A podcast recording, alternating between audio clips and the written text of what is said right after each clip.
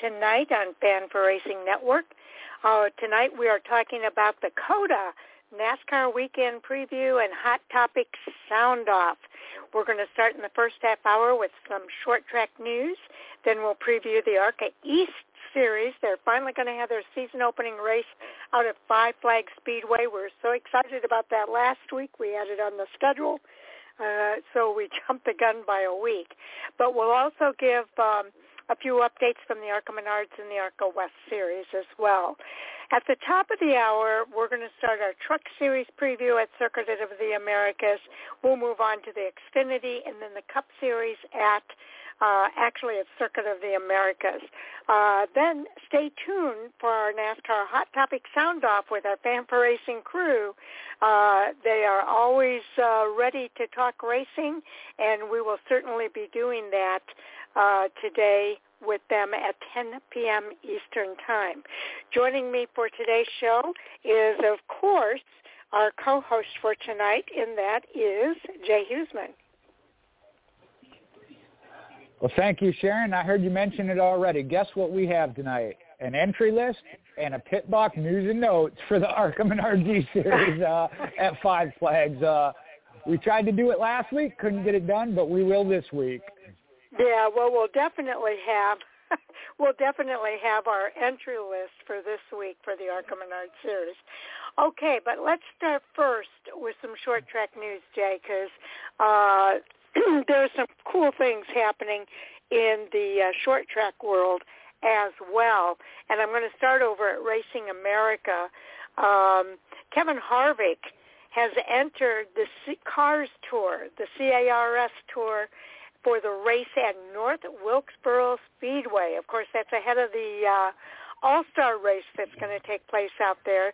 But it's going to be really cool to see uh, Kevin Harvick behind the wheel of his number 62 uh, late model stock car, and uh, that will take place on, I believe, May 17th, Wednesday, May 17th.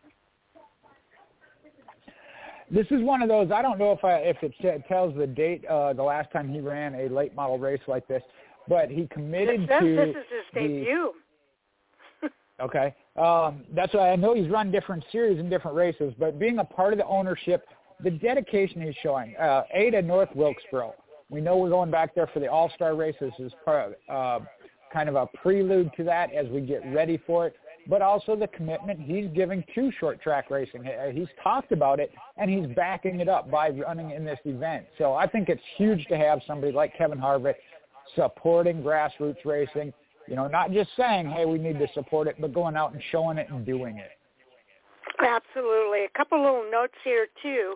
Uh, you know that race that's taking place at North Wilkesboro in the Cup Series, the All-Star race. Uh, he's going to be running that throwback scheme of his first car that he drove in the NASCAR Cup Series and uh, Cup Series season, and that's the number 29 so for Richard Childress Racing. So that's going to be really cool to see as well. And then also in January, you'll remember that Harvick, along with Dale Earnhardt Jr., Jeff Burton, and Justin Marks, all became part of a new ownership group group of the CARS Tour. Uh, Dale Jr. also competed with the Cars Tour at North Wilkesboro last summer during the racetrack revival. He finished third in that race. So it's really cool to see these guys. Uh, he's a he's an owner, uh, part owner in that track, and now he's going to be racing on that track, not just in the All Star race, but in this Cars Tour as well. And you mentioned in there, uh, I don't know that we talked about it on our hot topics, but that um, North Wilkesboro throwback scheme uh, as part of the All Star Weekend. Uh, mm-hmm. Uh, that is one that's huge. I saw him talk about it on Race Hub for Ford and Chevrolet to work together, for Stewart-Haas Racing and Richard Childress Racing to work together, mm-hmm. for sponsors to work together, for that to happen. That's all about giving back to the fans and the sport because that paint scheme obviously meant a lot um, with how it came about following the death of Dale Earnhardt, the number 29 Goodwrench. Um, so that that to me, just to see the entire sport come together to support something like that, like I said, yeah. you got two manufacturers, two different organizations, sponsors giving up spots and working with the uh, design uh, that that's just huge and amazing, and I, I felt really cool about that. Yeah, yeah, you bring up a really good point. Uh, it took a, a monumental effort uh, to really coordinate all of that, and uh, the fans are going to be appreciative of the fact that they're going to be able to see that 29 car back on the track uh, for this All-Star race at North Wilkesboro. I think it's going to be fantastic. Uh, and then also just the idea that as an owner, he's he's not just participating in this race, uh, these two races. Uh, as a race car driver, he's also an owner of that track. So uh, for those guys, or not of that track, but of that series, the Cars Tour. So I think that that's really uh, fantastic that these guys are coordinating and working with NASCAR uh, to really get some of these things done. And that and that's where I said, uh, I mean, basically, it's putting your money where your mouth is. He has always talked about mm-hmm. the need to support grassroots racing, but he's showing he was willing to do it. You know, he's stepping away from full time racing um, for a reason to spend time with his family, but also still wants the sport to thrive and survive. So that's a big part of it. It, it really is a big, big part of it. Uh, also, this week uh, there were several drivers that uh, took part in a two-day test out at North Wilkesboro. So that Goodyear tire test, uh, uh, from everything I've seen, uh, went pretty well. And um, they've got an article here with quotes from the drivers, and I'm sure we're going to talk about this on Hot Topics uh, probably as well. Yeah, this is interesting. I mean, being that they haven't run on this track in however many years, uh, mm-hmm. the cars aren't necessarily heavier or faster or anything, but there's still a difference. And to go out and get this tire test done and want to put on the best show, um, I, I hate to say it like this, but even if that doesn't turn out to be a good race, it's still going to hold a spot in history because they did return there for the All-Star race. So it's a win no matter what, in my opinion. Obviously, I'm hoping for a good race, but truthfully, even if it's not the best of races, just the event itself is historic. Uh, I felt like uh, some of the drivers were so in awe of the uh, histor- history behind North Wilkesboro uh, and the chance to be able to race on it uh, that we didn't get uh, some of the feedback that I was looking for about the, how it raced. Uh, but I do feel like uh, this is going to be a pretty electric race uh, to see uh, all these drivers racing on this historic track. Um, let's go ahead and move over here to um, the FloRacing. The big news over here that I saw is Kyle Busch is going to enter the Kyle Larson Late Model Challenge at Volunteer Speedway, and it's going to be uh, on Thursday, April the 6th, just a few days before he races on the Bristol Dirt there. So that's going to be kind of exciting to see happen as well. Busch well, and also it's not, not a yeah, it's not a surprise to see Kyle Busch doing that. He is one that does participate in other events. Um, but mm-hmm. this again goes back to helping out even a fellow competitor. And, and I look back to when Tony Stewart first took over Eldora. These drivers that went and participated participated in the prelude to the dream. NASCAR drivers, a lot of them who hadn't run dirt, going and finding somebody to run their late model, which was a risk because again they don't have a lot of experience on dirt, but supporting Tony Stewart and his efforts. They're competitors on the track. We've seen them go nose to nose and head to head. But when it comes down to it, they support each other in these other endeavors, which I think is just shows the close knit community that NASCAR and racing is. Absolutely. Now we know that Jonathan Davenport is going to be racing uh, with NASCAR uh, in the Kaulig racing uh, car uh, come April as well. He'll be racing at the Bristol Dirt Race. Uh, but there's an article here that Kyle Larson put out uh, is is talking about uh, how good Jonathan Davenport really is. So to hear a NASCAR driver touting how good Jonathan Davenport is is uh, pretty cool to see as well. Yeah, and that's when that that's where the, how they get recognized is when you have a driver such as Kyle Larson I mean, I think about Tony Stewart as the one that talked about Kyle Larson of, you know, he wanted to get him signed when he went to Hendrick, just wasn't able to get it done. But another driver seeing that talent and recognizing that talent, saying, hey, watch out for this guy. And Jonathan Davenport came off a phenomenal year last year, I believe, clearing over $2 million in race winnings. Exactly. That was a fantastic season for him. But uh, and there's a quote here from uh, Kyle Larson uh, that he gave the media at Phoenix Raceway. He says, and this is about Jonathan Davenport. I race him all the time, and I get beat by him. I have very similar equipment to him and setups, Larson said. Typically, I think I can get in anyone's car and go faster than them, and I can't go as fast as Jonathan does. so that's pretty cool to hear uh, in uh, anticipation of Jonathan Davenport racing on Bristol Dirt. It is. I know we've seen it in the truck series, which is a little bit different, and we've also seen it on. Normally, it's a lot of times in uh, sponsorship-driven rides, um, where that they can bring a sponsor and get get into a ride. To see it in, and Kaulig has become a top-notch team. To see it in a a car like that, we know is capable of winning on a track that suits them. I know it's a still cup style and going to be a little bit different, but um, should be real interesting. I know we, we'll talk about it with COTA, some of the stars that are jumping into cars this weekend at COTA. They're, again, in some top teams that we know are capable of winning. So there's going to be a little bit different uh, outlook to it. Absolutely. And now I'm going to jump over to Short Track Scene. Uh, there's an article here that talks about the Cars Tour. We talked about them racing at North Wilkesboro, but before they get to work North Wilkesboro, they're going to have a second race of their season out at Florence Speedway, which is also another one of those iconic bull rings. Uh, so that, I believe, is going to happen. I'm looking for a date here. I'm thinking it's this weekend, but I, I'm not really seeing a date here of when that's going to be. All right, let me see if the one I had read the article on um, still back on Racing America, if that one has the date. I'm not I know it's coming up either, soon. Actually. Yeah, I know it's it should be coming up here soon. Uh, but if you want to kind of uh, familiarize yourself with this Cars Tour and some of the uh, amazing drivers that are going to be in this race.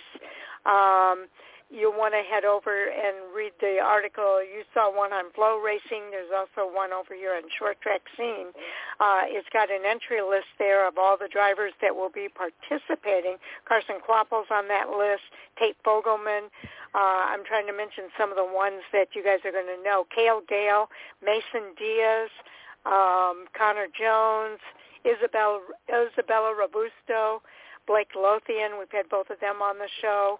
Um, so Jason Kitzmiller are all familiar names that uh, people should have heard uh, from this race show in particular.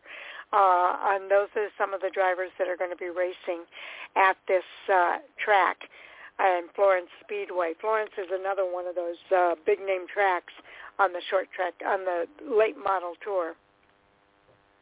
All right, it does. Uh, it does here. It say it says on Saturdays, Aaron 125. So that will be the 25th, I believe. Fifth. Right. The 25th. Math, yeah, right. I guess it's this Saturday. go. Okay. Um, the other thing I, t- I took from the one I read here is the um, director, series director, C- Steve Zach- Zacharias, if I'm saying that right, uh, came over after the closure of Myrtle Beach Speedway. So we talked about one closing um, and going away. He's come over there, so hopefully that helps there with Florence Motor Speedway. Yes, indeed. That so that's really interesting too. So you can catch up and, and kind of get some background information before the race begins. Uh, so check those out. We're going to move on, Jay, over to the ARCA Racing website and talk about the ARCA Menard Series East season opener.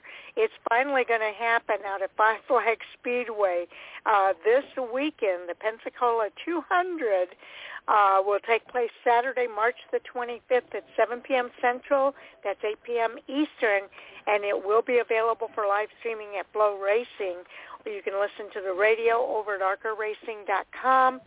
It is a half-mile paved oval, and they will be racing 200 laps. Now on Saturday, they'll have a final practice from 2.30 to 3.30. That's local time. Uh, the General Tire pole qualifying will take place at 4:30 p.m. Central. Uh, just just uh, make that 5:30. It's an hour uh, later if you're on Eastern time. Uh, the Pensacola 200 again is 200 laps, 100 miles, and that starts at 7 p.m. Central, 8 p.m. Eastern. Uh, there's uh, a lot uh, to look forward to here with the ARCA Menard Series season coming to life uh, this Saturday night with the Pensacola 200. Well, and one of the first things I noticed, and we talked about this when it came to the ARCA Menards Sioux Chief Showdown, they said that they had gone away with that because they wanted to put the focus back on the East Series and drivers entering there full time. For this season opener, there are 16, I believe, if I counted correctly, entries on the season opener. So hopefully that maintains throughout the year because we have seen where they've had as few as, I believe, 10, 9 entries for an East Series race. So that appears to be working as uh, the ARCA Menards kind of put the focus on that. Yes, and we had Tyler Reif on the show Monday night. He won the ARCA West opener out at uh, Phoenix Raceway uh, a week or two ago, and that was with the ARCA Menard series. So he's now going to be on the entry list for the season opener out here for the ARCA East. So uh, he's racing with Loudon Jackson Motorsports. We talked to him on Monday night. If you want to go back and hear that interview, it's in the second half hour of our Monday night show. well, another one that I noticed right off the top, uh, talking about a winner, is William Sawalich with uh, Joe Gibbs Racing. He's going to be there in the number 18 as well. Um, so we're talking about some already having won drivers and teams um, competing in this East Series. So that always makes yeah. it that much more interesting. Another one to keep your eyes on, Luke Fenhaus. He's the winner of the Slinger Nationals at Wisconsin's Slinger Super Speedway. He's going to make his ARCA debut for New Pinnacle Racing Group aboard the number 28 Chevrolet, and he's scheduled to chase uh, the East Series Championship, so we'll see more of him. But there's also a pair of entries from Venturini Motorsports. That was another interesting uh, thing I noticed. Jake Finch going to be in the number 20 with the Phoenix Construction sponsorship, but also on, also then the number 15 will be Sean Hingorani um, from Newport Beach, California. Yes. Yes, and then also after a strong run at Daytona International Speedway, LeVar Scott is going to be back in action with Rev Racing. He's going to be uh, racing this weekend as well. Some other entrants include R.J. Smotherman, Zachary Tinkle, uh, Dale Shearer, Tanner Arms, and Ed Pompa. Uh, but let's uh, take a. You said 16 drivers. That's what that's what I counted up there. Yep. Okay, let's go from the bottom up and uh, mention these drivers. We'll go every other one. Every other, all right. Uh, starting at the 06 with Nate Moeller out of Lafayette, Ohio, and the Peterson Motorsports, Wayne Peterson, owner and crew chief of that Toyota. From North Aurora, Illinois, is Dallas Frueh. He'll be driving the Zero One for Fast Track Racing, uh, and he'll be in a Hillenburg Ford uh, and he's going to be his own crew chief, I guess. Another one of these cell phone teams, Dale Scherer, we mentioned out of Alabama, Illinois for Scherer Racing will be in a Toyota. Jimmy Edlin will be as crew chief. Tony Panka Kauska will be the crew chief uh, behind the uh, number 95 Toyota uh, for Tanner Arms out of Springfield, Tennessee. He'll be driving that Sunset Park RV manufacturing machine for Mark Noble, his team owner. Well, and one we see in the main ARCA Menard series is Brad Smith driving that famous number 48. Comes out of Shelby Township, Michigan. Got Copraya as a sponsorship and Carlos Leon as his crew chief. I mentioned R.J. Smotherman. He'll be behind the wheel of the 46 uh, Country AF Radio Stony Ford for Chris Loudon and David Jackson will be his crew chief. So it sounds like a Loudon Jackson team there. Uh, he comes from uh, Pahrump, Nevada. And another Loudon Jackson uh, pairing is the number 41 Ford with their guest from Monday night coming all the way from Henderson, Nevada will be Tyler Reif. Okay. Uh, Rita Goulet is right, driving the uh, number 31 Hitman Ware Chevrolet for Tim Goulet. Uh, Sebastian LaForge will be her crew chief. She hails from uh, McCalla, Alabama. You mentioned Luke Fenhaus, and I knew I knew that name. I just didn't remember from where. It comes out of Wausau, Wisconsin for the Pinnacle Racing Group number 28 Chevrolet. Uh, Mark Webb listed as the owner, and Shane Huffman is his crew chief. And we also mentioned Jake Finch driving that number 20 for uh, Venturini Motorsports. Johnny Allen will be his crew chief. He hails from uh, Lynn Haven, Florida. He'll have Phoenix Construction on his Toyota.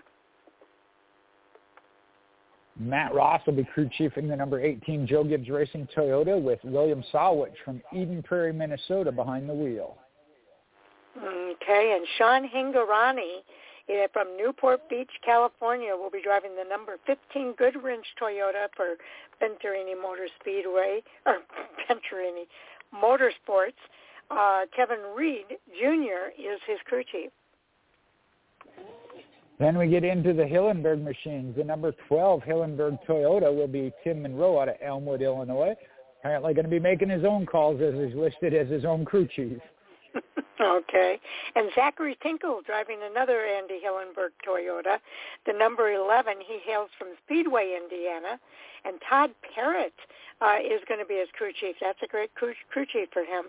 Uh, he drives, uh, his sponsor is Racing for Rescues. It's an, an Indiana-owned .com. So looking forward to seeing him back on track. And then the number 10 is a Hillenburg machine, but it's a Ford. And that'll be driven by Ed Pompa coming out of Boston Spa, New York, with Dick Doheny as his crew chief. And driving the number six Chevrolet for Rev Racing, Max Siegel, uh, is LeVar Scott from Carneys Point, New Jersey. Jay Lupo is his crew chief. So there you have it, all the entries for the ARCA Menard Series E season opener, and uh, I'm very excited about it. Again, it's going to be March 25th, 8 p.m. Eastern, and if you're a FloRacing member, you can watch it the live streaming there. If you're not on FloRacing and you want to wait for the delay broadcast, it will be available on uh, CNBC April 2nd at 11 a.m. Eastern Time. And also during the race, they have Race Central and uh, radio coverage over at arcaracing.com. But um, uh, I always like to tell people for the delayed broadcast, check your local listings in case there's any changes there.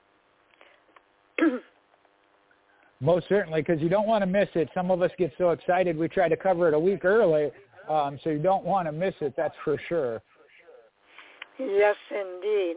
Uh, this is kind of cool. They've started a track profile for Five Flag Speedway in photos. If you want to see some of the photos uh, from uh, uh, from uh, Five Flag Speedway, you can check that out over at ARCA Racing as well. Uh, just kind of familiarize yourself, I guess, with the track uh, when you take a look at those photos. Uh, they've got some cool ones over there, Jay. Well, this is one I've been fortunate enough to do. If you really want to be familiar with the track, go down to Pensacola, go. Florida. Uh, whether yeah, whether it be for the snowball derby or not, um, but go down and see that track. It is a very awesome facility there at Pensacola. Yes, it is, and and you mentioned it. I was going to remind everybody this is where the snowball derby takes place, uh, usually of November or beginning of December, and uh, it is a very big race where drivers come from all over the country. I was so happy to see Derek Thorn come home as the Snowball Derby champion this year.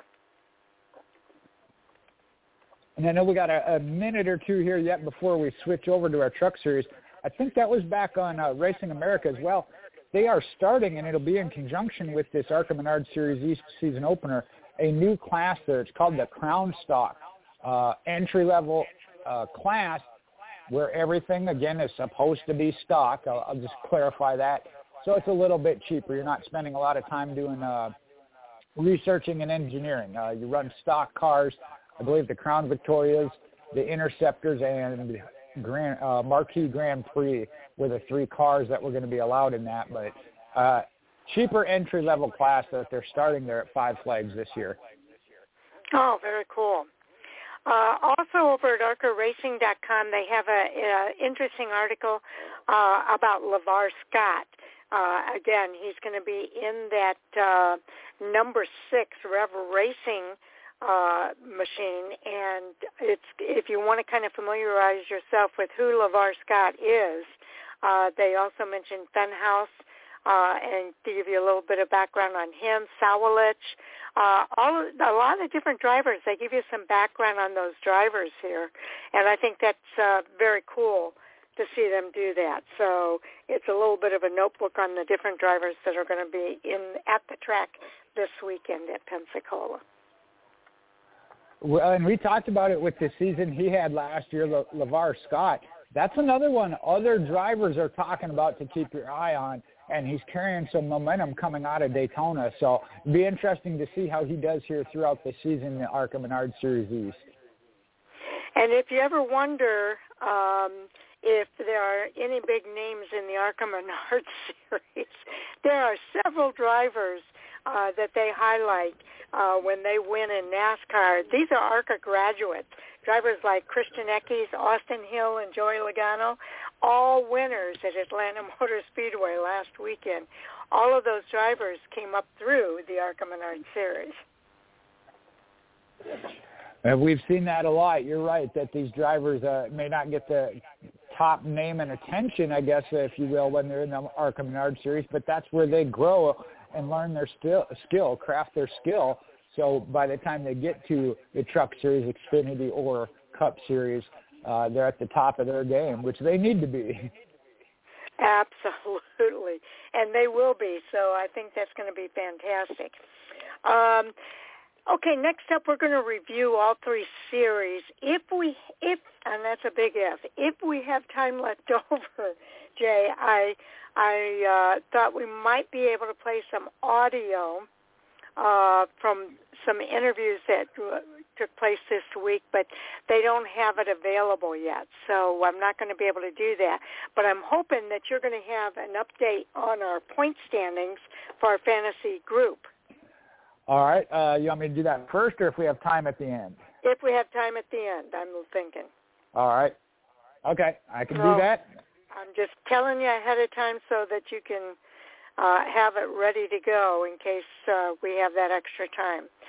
Okay, uh, we are now going to move over to, I know it's a little bit early, but we're going to move over to the truck series. The NASCAR Tra- Craftsman Truck Series will be racing this weekend at the Circuit of the Americas. I'm really excited about this weekend. I always am. Uh, they'll be racing the XPEL 225 Saturday, March the 25th at 1.30 p.m. Eastern Time. It will be televised on Fox Sports 1 starting at 12.30 p.m. Eastern Time, and radio coverage is also available on MRN and Sirius XM NASCAR Radio. They'll race a distance of 143.22 miles. That's 42 laps. Uh, stage one ends on lap 12. Stage two is going to be, go a couple laps more. It'll end on lap 26 for 14 laps. And then the final stage ends on the last lap, lap 42. So um, we've got some truck drivers that'll be uh, uh, that ran that tire test out at North Wilkesboro. So what did they have to say, Jay? Well, we had uh, drivers from the truck series were Zane Smith, Corey Heim, and Carson, Carson Hocevar. Um, spent some time there, like you said, at North Wilkesboro Speedway on Monday ahead of the much anticipated race in May. And Monday's test ran seven plus hours as a prelude to three NASCAR Cup Series teams scheduled for their own Goodyear session on Tuesday. And I'm just going to kind of recap here what Carson Hocevar had to say. And Sharon, you mentioned it. They didn't really say how the test went. They were just uh, thrilled to be at that historic track. Um, I noticed is what that Carson Hocevar's of comments really were. Yeah, uh, just about being there and taking that in and appreciative to uh, NASCAR and Dale Jr. and the Cars tours that they they kept that track in mind. Mhm. Okay, thank you, Jay. Okay, also, uh, it's going to be Tyler Ankrum Day in Austin, Texas. He won the inaugural pole at uh, Circuit of the Americas in 21 and went on to finish third in that race. So they will have the he will have the honor of saying that on March 25th, 2023, it is officially Tyler Ankrum Day in the city of Austin, Texas.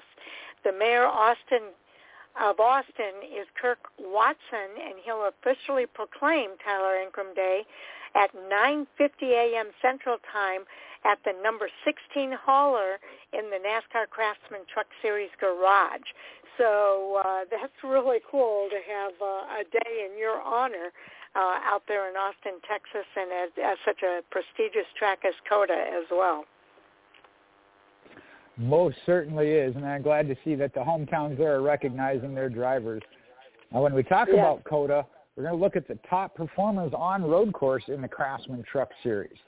Now, they've competed on road courses throughout its history, including the inaugural season in 1995. Uh, this season, the series will take on two different road courses.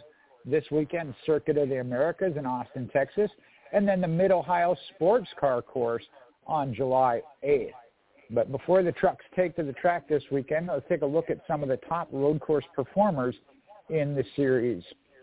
In total, the NASCAR Craftsman Truck Series has run 30 road course races all time from 1995 to the present. Out of those 30, they've produced 24 different winners, uh, led by Joe Ruttman, as well as NASCAR Hall of Famer Ron Hornaday Jr., and they each have three road course wins apiece. Now, four road course winners in the Craftsman Truck Series are active this weekend. That'll be Ben Rhodes, who won the Daytona Road Course in 2021, Zane Smith, who won at COTA here in 2022, Parker Kligerman picked up the Mid-Ohio race in 2022, and then Kyle Busch, who won at Sonoma in 2022 as well. Now, last season, a total of five different drivers had an average finish of 10th or better in the three Craftsman Truck Series road course races. Zane Smith finished at a 1.7, Chandler Smith at a 5.3, Carson Hocevar at 5.7, Parker Kligerman at 9.0, and Grant Enfinger in the 10 range. I was at 10.6. Yeah, that's pretty cool. Okay, now there's going to be several competitors that are pulling double duty action this weekend at Circuit of the Americas. It's a popular track amongst the drivers, and many are pulling their double duty this weekend, uh, such as Cup Series regulars Kyle Busch, Ross Chastain, Alex Bowman, and the Xfinity Series driver Kaz Grala will kick off their COTA weekends with the XPEL 225. Now, the truck race will be Busch's second start of this season. He made his first uh, 2023 start at Las Vegas Motor Speedway, where he won the race from the pole position. So this will be Busch's second time behind the wheel of his number 51 KBM Chevrolet at the 3.41 mile Austin road course. Last year's race, he posted a third place finish. Like Busch, Chastain has also made one Truck Series start this season, again at Las Vegas, but this is going to be his first Craftsman Truck Series start at COTA.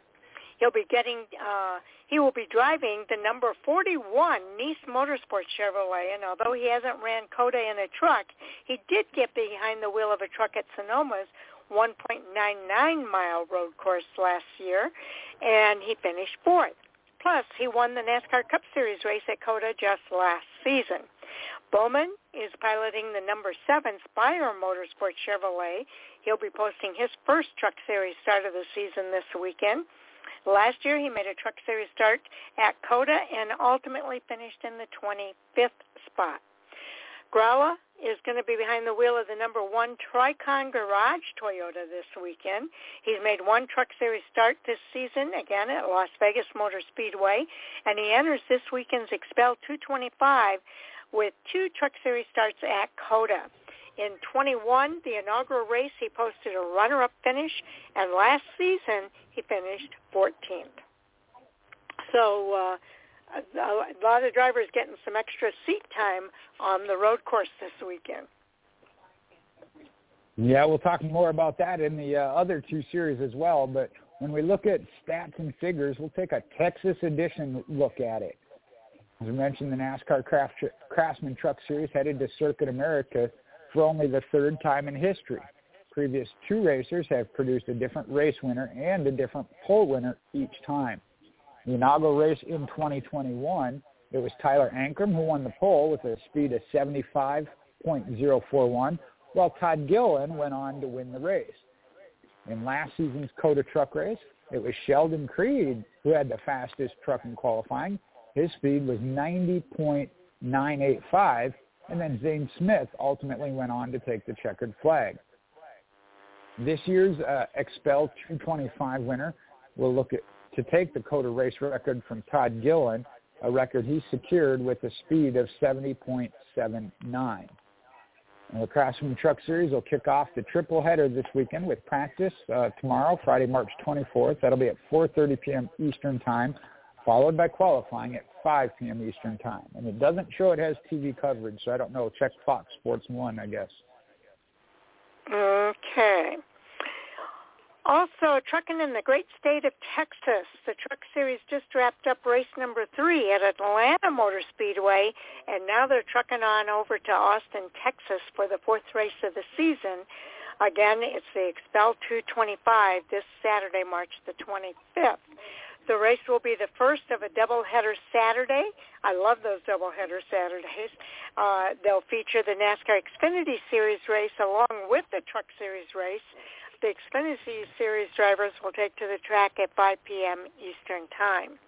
The number 38 Ford seems to be a lucky truck at that uh, road course at Austin, as Todd Gilliland, that we heard just heard, drove the number 38 to victory lane in the inaugural COTA race in 2021.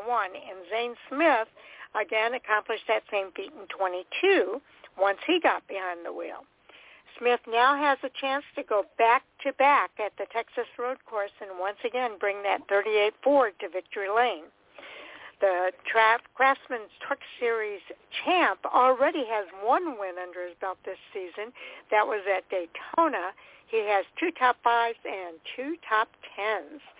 So uh, a little competition there, I guess, uh, between Todd Gilliland and Zane Smith over who's going to make it two race wins at uh, Circuit of the Americas? Well, you, you heard us talk about several that are on the entry list. Uh, they got some other tough competition. Kyle Busch, Ty, yeah. uh, Alex Bowman, uh, Ross Chastain. So they got some tough competition in there with them to even Kyle make that Busch. happen. They sure Kyle, do. Yep, Kyle, that's right, Kyle Busch. Yeah, it's going to be tough, but uh, I, I'm I'm going to have fun watching that race. Okay, next up we have the NASCAR Xfinity Series. They are going to be racing the Pit Boss 250 presented by USA Today at Circuit of the Americas. Again, that's Saturday, March the 25th at 5 p.m. Eastern. It will be televised also on Fox Sports 1 at 4 p.m. Uh, for pre-race coverage. PRN and SiriusXM, NASCAR Radio will also carry coverage. They'll be racing a distance of 156.86 miles over 46 laps. The first stage ends on lap 14. Stage two is one lap longer and will end on lap 30. And then the final stage, another 16 laps, uh, one lap more, will end on the last lap, lap 46. Well, as we transition to covering the Truck Series to the Xfinity, that's a normal transition for drivers too. So we're going to start with Hocevar as he's taken his signature fancy hat to the Xfinity Series. He's a rising NASCAR Craftsman Truck Series star Carson Hocevar. He'll be seen this weekend attempting to compete in the NASCAR Xfinity Series for the first time in his career. The Portage, Michigan native, who has uh, been seen around the tracks wearing a signature hat, He's been tapped to pilot the number 07 SS Greenlight Racing Chevrolet with crew chief Mike Hillman here for this Xfinity Series race.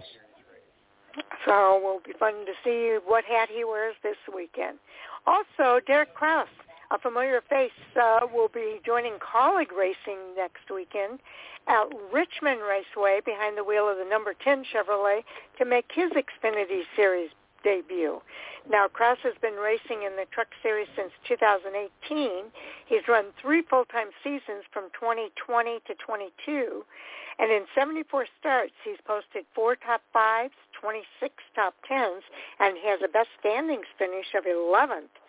So again, that's uh, for that three-year period from 2020 to 2022. So he's got a chance to improve on that this season. Well, we talked about the competition on the truck side. Let's look at the top performers on road courses here in the Xfinity Series. And the first uh, NASCAR Xfinity Series race on a road course took place in 1986 at Road, Road Atlanta. Uh, and the event was won by NASCAR Hall of Famer Darrell Waltrip. It was the only road course on the schedule for that season. Fast forward to this season, and the Xfinity Series will take on seven road courses. We got this weekend, Circuit of Americas, Portland International Raceway on June 3rd, Sonoma Raceway will be on the 10th, Road America will be July 29th, then the Indianapolis Road Course will be in August on August 12th, and Watkins Glen International on the 19th, and then the final one, the Charlotte Roval on October 7th. Um, but, but before the competitors take to this track this weekend, let's look at the top performers for the series. In total, the NASCAR Xfinity Series has run 74 road course races all time, which runs from 1982 up until the present. And they've produced 37 different race winners, led by, this is no surprise, Kaulig Racing's AJ Allmendinger with 10 different road course wins. Uh, four road course winners in the Xfinity Series are active this weekend. AJ Allmendinger being one of them with his 10 victories. Justin Allgaier has three. Ty Gibbs has three. And then the ultimate underdog there, Jeremy Clements, has his one win. Now, last season, a total of eight different drivers had an average finish of 15th or better in the six road course race races of the season. AJ Allmendinger topped that list. Average finish 2.0. Uh, Noah Gragson finished with a 6.3. Ty Gibbs at a 10.0. Josh Berry was at 10.8. Austin Hill, 12.8. Brandon Jones, a 13.3. Ryan Sieg had a 14.3. And then Sam Mayer at 14.5. Okay. Well, COTA is going to be the start of the Dash for Cash program this weekend. Uh, the program was designed to add elements of unpredictability and drama leading up to and during four designated races to increase on-track competition, engage fans, and reward and recognize Xfinity Series regular competitors. So eligible Xfinity Series regulars who are the top finishers at these de- designated events will pocket cash bonuses. So this weekend's race at COTA will act as the qualifying race to find out the four eligible drivers with the first crack at that extra bonus. So the four events in the Dash for Cash initiative are uh, so the, the top four drivers, regular seri- regular Xfinity Series drivers, will qualify to run for that bonus at Richmond Raceway on April 1st. Martinsville Speedway. Uh, that race will determine who are the qualifiers to race for the bonus at Martinsville Speedway on a, April 15th. And then those four top drivers will compete at Talladega Superspeedway on April 22nd.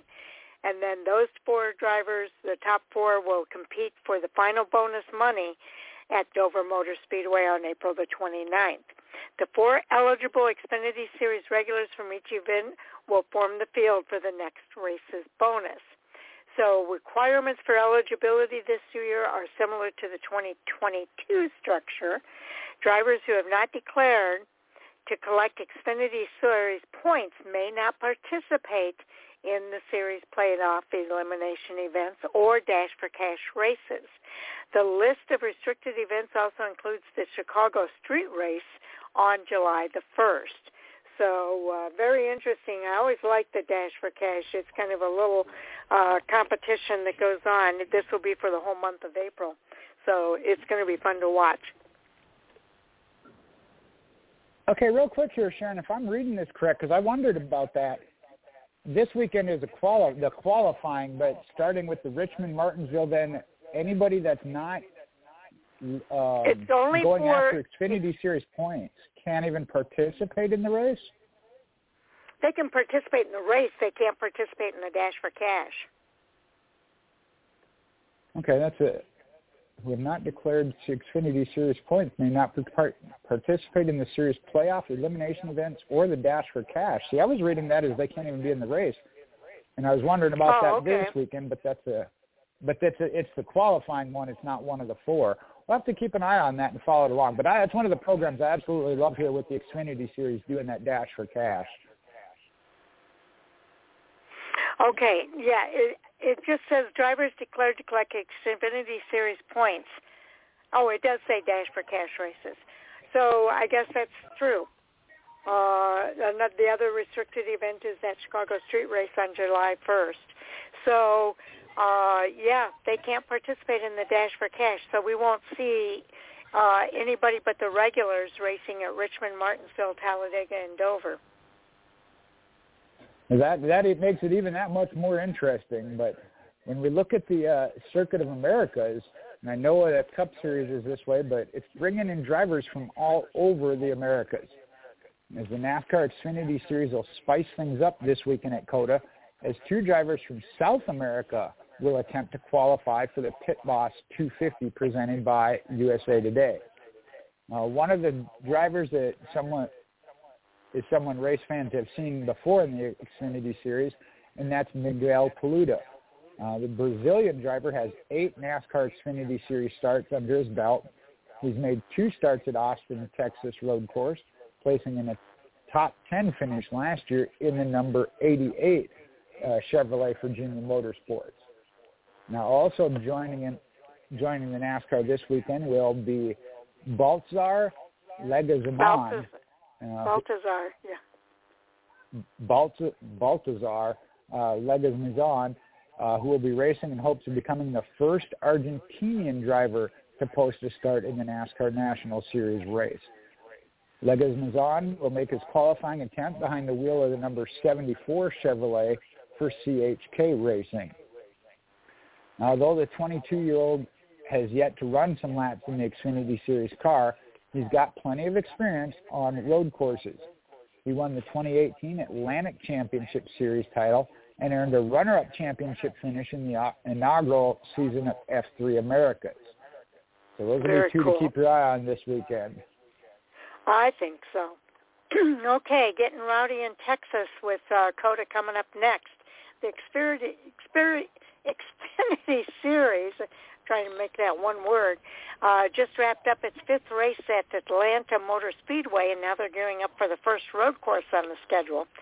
So that's the Pit Boss 250 presented by U.S. Today at Circuit of the Americas. This road course is a relatively new track on the NASCAR circuit, having only produced two Xfinity Series races. There's been a different winner in Victory Lane in both years. Kyle Busch won the first race on in 2021, but it was A.J. Allmendinger snagging the checkered flag last season. Now Busch won that race from his race from the pole position. He's not entered in this weekend's Pit Boss 250, but Allmendinger is pulling double duty in the number 10 Chevrolet for Kaulig Racing in hopes of pulling off a back-to-back win at COTA. Now, the road course ringer, uh, is not the only NASCAR Cup Series driver pulling double duty. Eric Almirola is also driving the number 8 SS Greenlight Racing Chevrolet, and William Byron will be driving the number 17 Hendrick Motorsports Chevrolet. Ty Gibbs, he'll be behind the number 19 Joe Gibbs Racing Toyota, and he also joins in on all that fun. So drivers will hit the track for practice on Friday, March 24th at 6.30 p.m. Uh, they'll follow that up with qualifying at 7 p.m., and all of it will be streamed on Fox Sports 1. Real quick, I just look at the the importance of this. Uh, a few years back, even road courses kind of were events some guys would even opt to kind of skip or not put a whole lot of effort into. Uh, you can't do that no more. And these ringers, as we like to call them, really aren't ringers anymore because everybody is such a good road course race And that you see it, some of these Cup guys that are getting extra track time, whether it be in the trucks or here in the Xfinity Series, putting a lot of effort into it. They certainly are. Now we look at uh, last week at Atlanta. It was a hometown boy, Austin Hill, and he won again.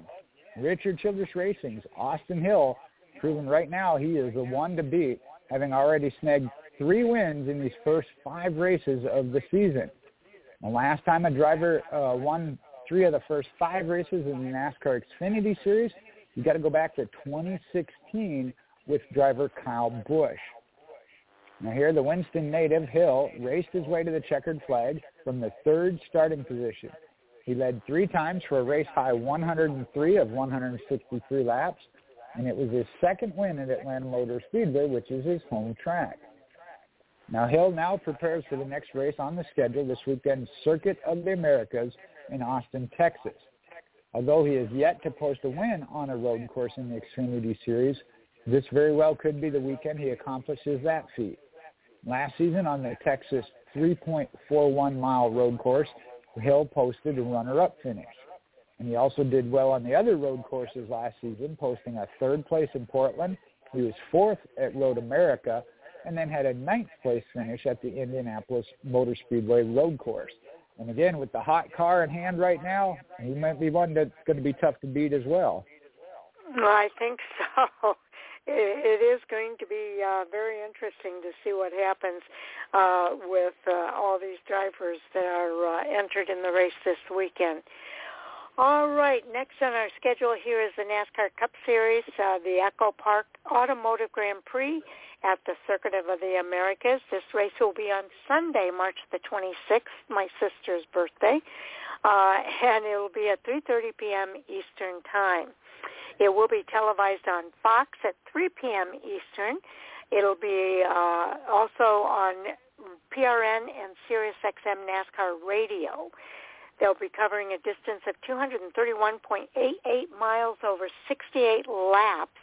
Uh, now these laps, uh, stage one ends on lap 15. 15 laps later, stage two will end on lap 30. The last lap is 38 laps and will end on the last lap of 68. So uh, there's always a lot to cover here in the Cup Series, and this is no exception this this week. Well, Sharon, we're normally on the same page, so I hope I didn't miss the cue that I was supposed to sing "Happy Birthday" for your sister there, and I don't think uh, I don't think you want that. So I'm just going to cover the Cup Series well, driver milestones to watch. okay. Uh, cover some milestones this weekend for some Cup Series drivers over the next few or next several races, drivers in the NASCAR Cup Series will reach milestone starts if they continue to run full time here in the series. When we look at this weekend at the Circuit of Americas on March 26th, Kaulig Racing's AJ Allmendinger is going to be making his 400th career NASCAR Cup Series start.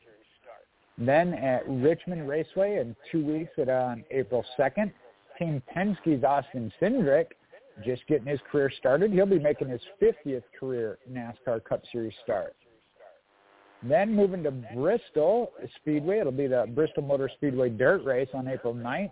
Richard Childress Racing's Kyle Busch, he'll be making his 650th NASCAR Cup Series career start. And Busch will become the 27th different NASCAR Cup Series driver uh, all time to make that 650 or more starts. And then to even top that, at Talladega Superspeedway on April 23rd, Stewart-Haas Racing's Kevin Harvick, he'll be making his 800th career NASCAR Cup Series uh, career start, and Harvick would become just the 10th different NASCAR Cup Series driver all time to make 800 or more starts in the series. And we know that streak will come to an wow. end at the end of the season with yeah about 830ish. Yeah, exactly. That's going to be so cool um, to see those milestones hit. Okay, also actor Brendan Hunt is named the Grand Marshal for the Echo Park Automotive Grand Prix. Grand Prix. He's a two-time Emmy Award-winning actor, writer, and producer who co-stars in the Apple TV Plus global phenomenon Ted Lasso. He will serve as Grand Marshal this Sunday at the Circuit of the Americas here in the Cup Series and will have the honor of providing the driver start your engine's command to the field before the race. Now, Hunt is best known for his role, role as Coach Beard in Ted Lasso. He's won consecutive Emmy Awards in 2021 and 22 for Outstanding Comedy Series as the show's producer. Now, Hunt is a six-time Emmy Award nominee, including five with Ted Lasso. In 2021, he was a nominee for Best Supporting Actor in a comedy series, as well as two nominations for Outstanding Writing for a comedy series. So that's going to be fun uh, to see Brendan Hunt giving the command this weekend. Well, but another, I like this uh, guy too. This next guy. Yeah, I was going to say another title is the honorary starter, and that'll be Darius Rucker, and he'll perform a pre-race concert at COTA as well. The three-time Grammy Award winner Darius Rucker will perform his chart-topping hit during a one-hour pre-race concert prior to the Echo Park Automotive Grand Prix NASCAR Cup Series race this Sunday. Um, Tucker or Rucker, sorry, has been named the honorary starter for the event. And Darius Rucker first achieved multi-platinum status in the music industry as a lead singer and rhythm, rhythm guitarist for the Grammy Award-winning band Hootie and the Blowfish, who have sold more than 25 million albums worldwide, including their diamond certified debut, Cracked Rear View, uh, which remains the, among the top 10 best-selling studio albums of all time. Since releasing his first country album in 2008, Rucker has earned a whole new legion of fans with number one with four number one albums on the Billboard country chart. Those include RIAA Platinum Certified, Learn to Live, and True Believers, plus number one, 10 number one singles at country radio, and 11 gold platinum or multi-platinum certified hits. Rucker was inducted as a Grand Ole Opry member in 2012, and in 2014 he won his third that third career Grammy Award for Best Solo Country Performance with his nine-time platinum version of the Old Crow Medicine Show's Wagon Wheel, which is one of the top five best-selling country songs of all time. So that'll be your honorary cool. starter. Yeah, that's going to be cool to see uh, a one-hour concert before the race. Uh, that's a that's a big treat for uh, the fans for sure. Next, we're going to take a look at the uh, top performers in the Next Gen last season on road courses. So the Cup Series last year competed on six course road courses in the newly introduced uh, NASCAR Next Gen car. Now the series is about to embark on the first of six different road courses for this season. But before they do, we're going to take a look at those top performers on road courses last season with this new car. So wins, there's five different drivers who've won on road courses in the next gen car. That's led by Tyler Reddick, who scored two victories last in 2022 at Road America and at Indianapolis's road course. Uh, the other four winners were Ross Chastain at COTA, Daniel Suarez at Sonoma, Kyle Larson at Watkins Glen International, and Christopher Bell, who won on the Charlotte Roval. Runner-up finishes, six different drivers finished runner-up on the six road course races in the Cup Series last year. They include Alex Bowman at COTA, Chris Buescher at Sonoma, Chase Elliott at Road America, Austin Cindric on the Indianapolis road course, A.J. Allmendinger at Watkins Glen, and Kevin Harvick on the Charlotte Roval. Top fives, there's 18 different drivers who scored top five finishes in the six road course races run last season. Uh, they're led by Chase Elliott, Daniel Suarez, and Tyler Reddick, who all have three top fives apiece. For top 10s, a total of 26 drivers posted a top 10 finish on the six road courses, and that's led by Chris Buescher and Tyler Reddick. They each have five top win, top 10s each. Average finishes, a total of five different drivers had an average finish of 10th or better on the six road courses last year. Chase Elliott a 9.0, along with Chris Buescher at a 9.0, Austin Cindric 9.3, Tyler Reddick 9.5, and Michael McDowell at 10.8. Those are all pretty darn close. They were indeed. And you mentioned that this is a new new car and a new track. So Jimmie Johnson is looking to check off the bucket list item this weekend at COTA. The seven-time NASCAR Cup Series champion and current owner and driver at Legacy Motor Club, Jimmie Johnson will be returning to the NASCAR Cup Series this weekend at the Circuit of Americas. It'll be his second start as part of his 10-race part-time schedule for 2023.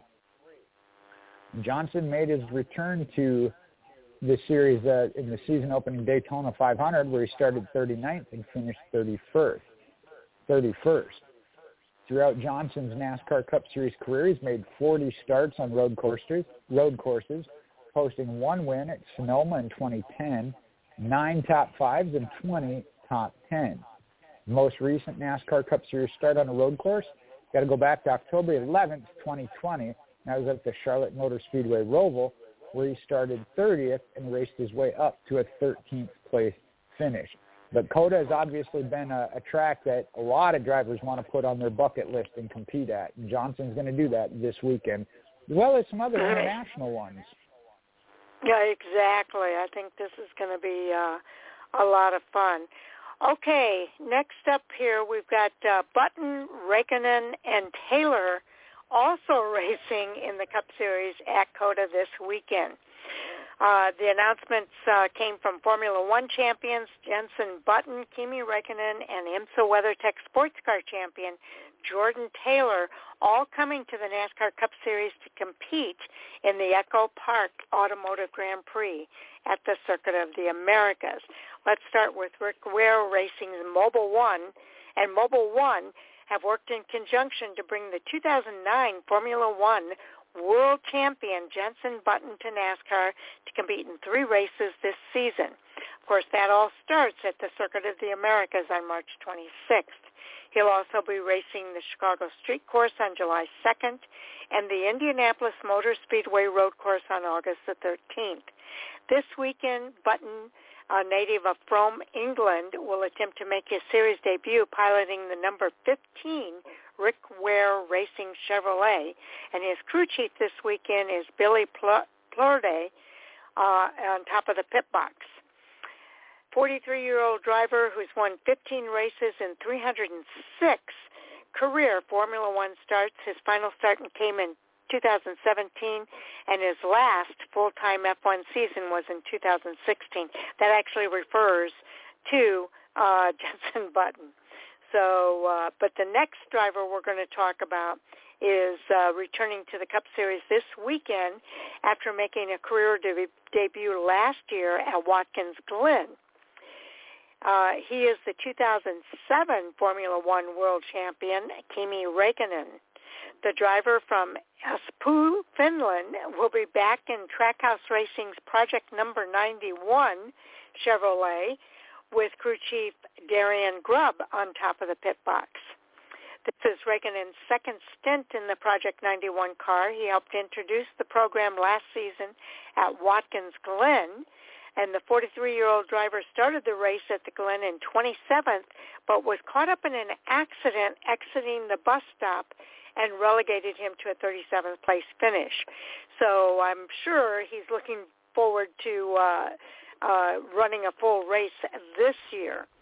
Button is making the Cup Series debut this weekend at the uh, Circuit of the Americas uh, and will be IMSA WeatherTech Sport along with uh, IMSA sports car champion Jordan Taylor, who's been selected to replace an injured Chase Elliott in that number nine Hendrick Motorsports Chevrolet on road courses until Elliott is healthy enough to return. Now, Taylor is working with crew chief Tom Gray this weekend. Uh, Taylor is from Orlando, Florida, and has also been tapped as the fourth driver in the NASCAR Garage 56 project that will have an adapted NASCAR Next Gen car compete in the 24 Hours of Le Mans this year. Uh, he also, uh, there's a story about him on uh, I was it North Wilkes. Let me check here. I think it was Racing America about Jordan Taylor. Yes, uh, over at Racing America, there's a great article about Jordan Taylor, once in a lifetime opportunity at COTA. I highly recommend everybody to read that because uh, uh, he talks about how he found out that he was going to be racing that number nine at COTA. So uh, it's an interesting read. He's one of my favorites. Yeah, uh, there's some t- tough competition there. But as I mentioned, NASCAR drivers have become aces themselves. So let's look yeah, at some road course aces to watch this Sunday.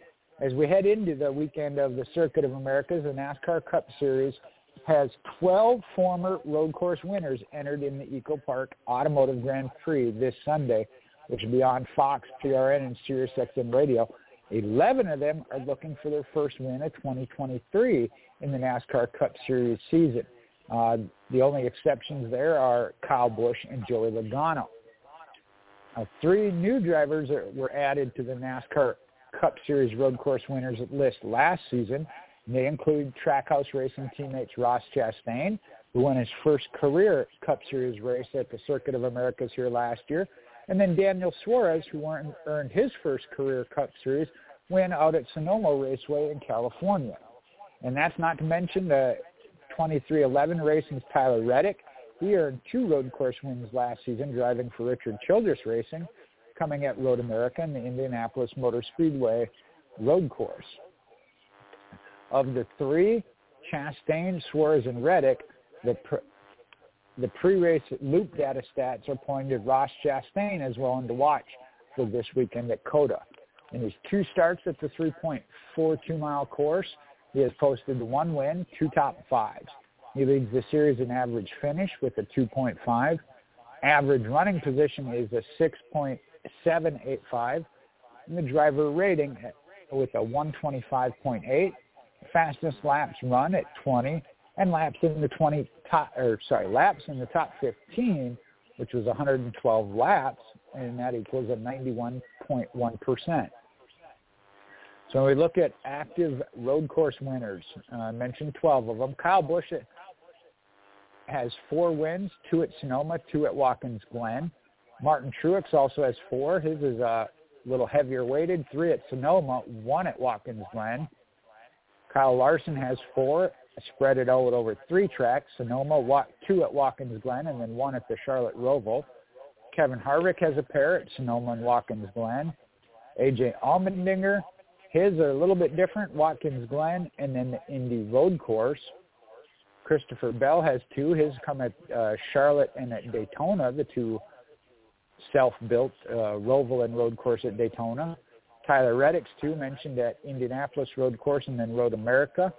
Joey Logano's one came at Watkins Glen. Ryan Blaney was at Charlotte at the Roval. Denny Hamlin's comes from Watkins Glen. Daniel Suarez was at Sonoma. Jimmie Johnson's also out at Sonoma, and then Ross Chastain picking up the victory here at COTA. Now with the current active Cup Series road course wins leader this weekend, Chase Elliott, who has a career seven road course wins, still being sidelined with that broken leg, that leaves these three drivers assuming the role this weekend at Circuit of Americas, Kyle Busch, Martin Truex, and Kyle Larson, each with the four road course victories in their careers, while none of them have come at COTA.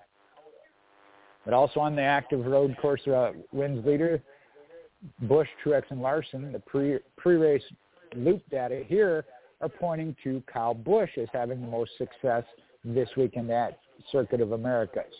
He ranks in the top five in nearly every category, as it usually does. Uh, average running position is 9.065, which is second best. Driver rating, 92.4, which is ninth best. Fastest laps run is 9, which is third best. Laps in the top 15 is 102, which is 82.9%, puts him at second most. And the quality passes at 80, which is second most. Now, probably the hungriest to revisit victory lane of these three active road course wins leader is Joe Gibbs Racing's Martin Truex who hasn't won a points paying race now in the NASCAR Cup Series race since Richmond on September 11th of 2021, which is 49 races ago. Three of Truex's four road course wins have come at Sonoma Raceway in 2013, 18, and 19. He earned his fourth at Watkins Glen in 2017.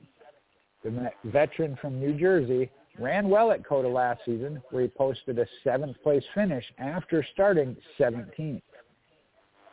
Wow. Okay, let's take a look at the uh, series points leader, Joey Logano, who dominated Atlanta last week.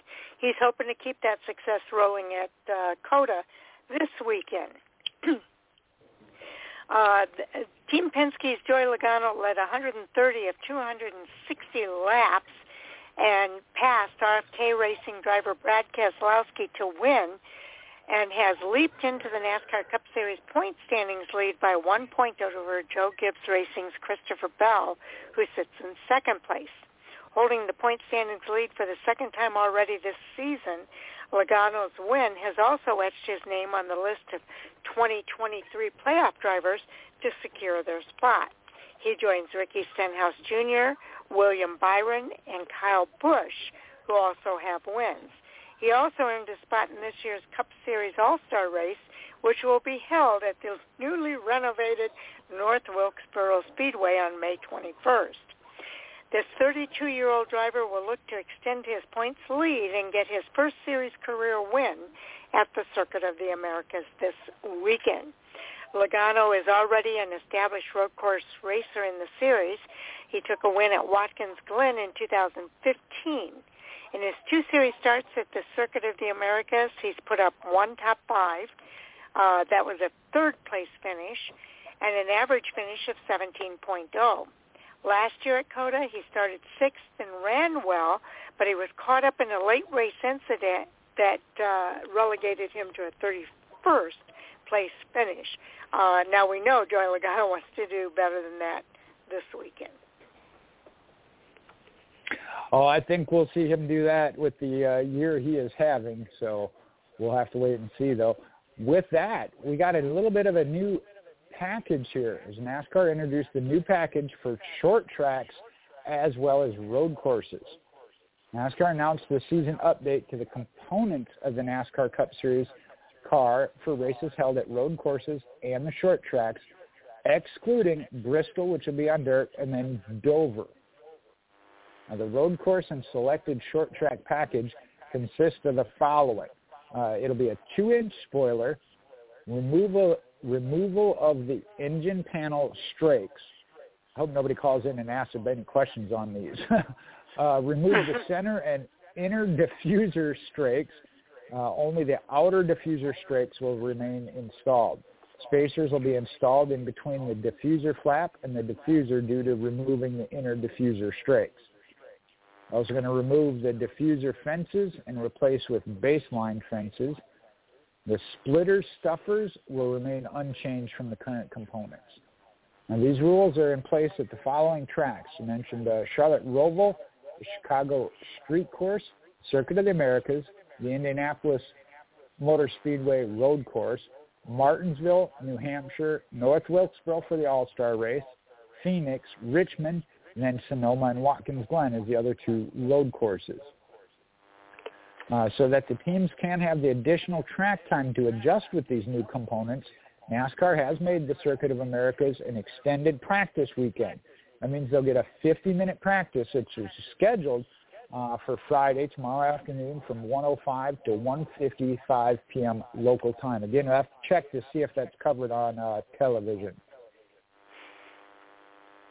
Yeah, I'm pretty sure it is. Um, but you can check that out. Okay, our final segment here is the Circuit of America sets the stage for the Cup Series.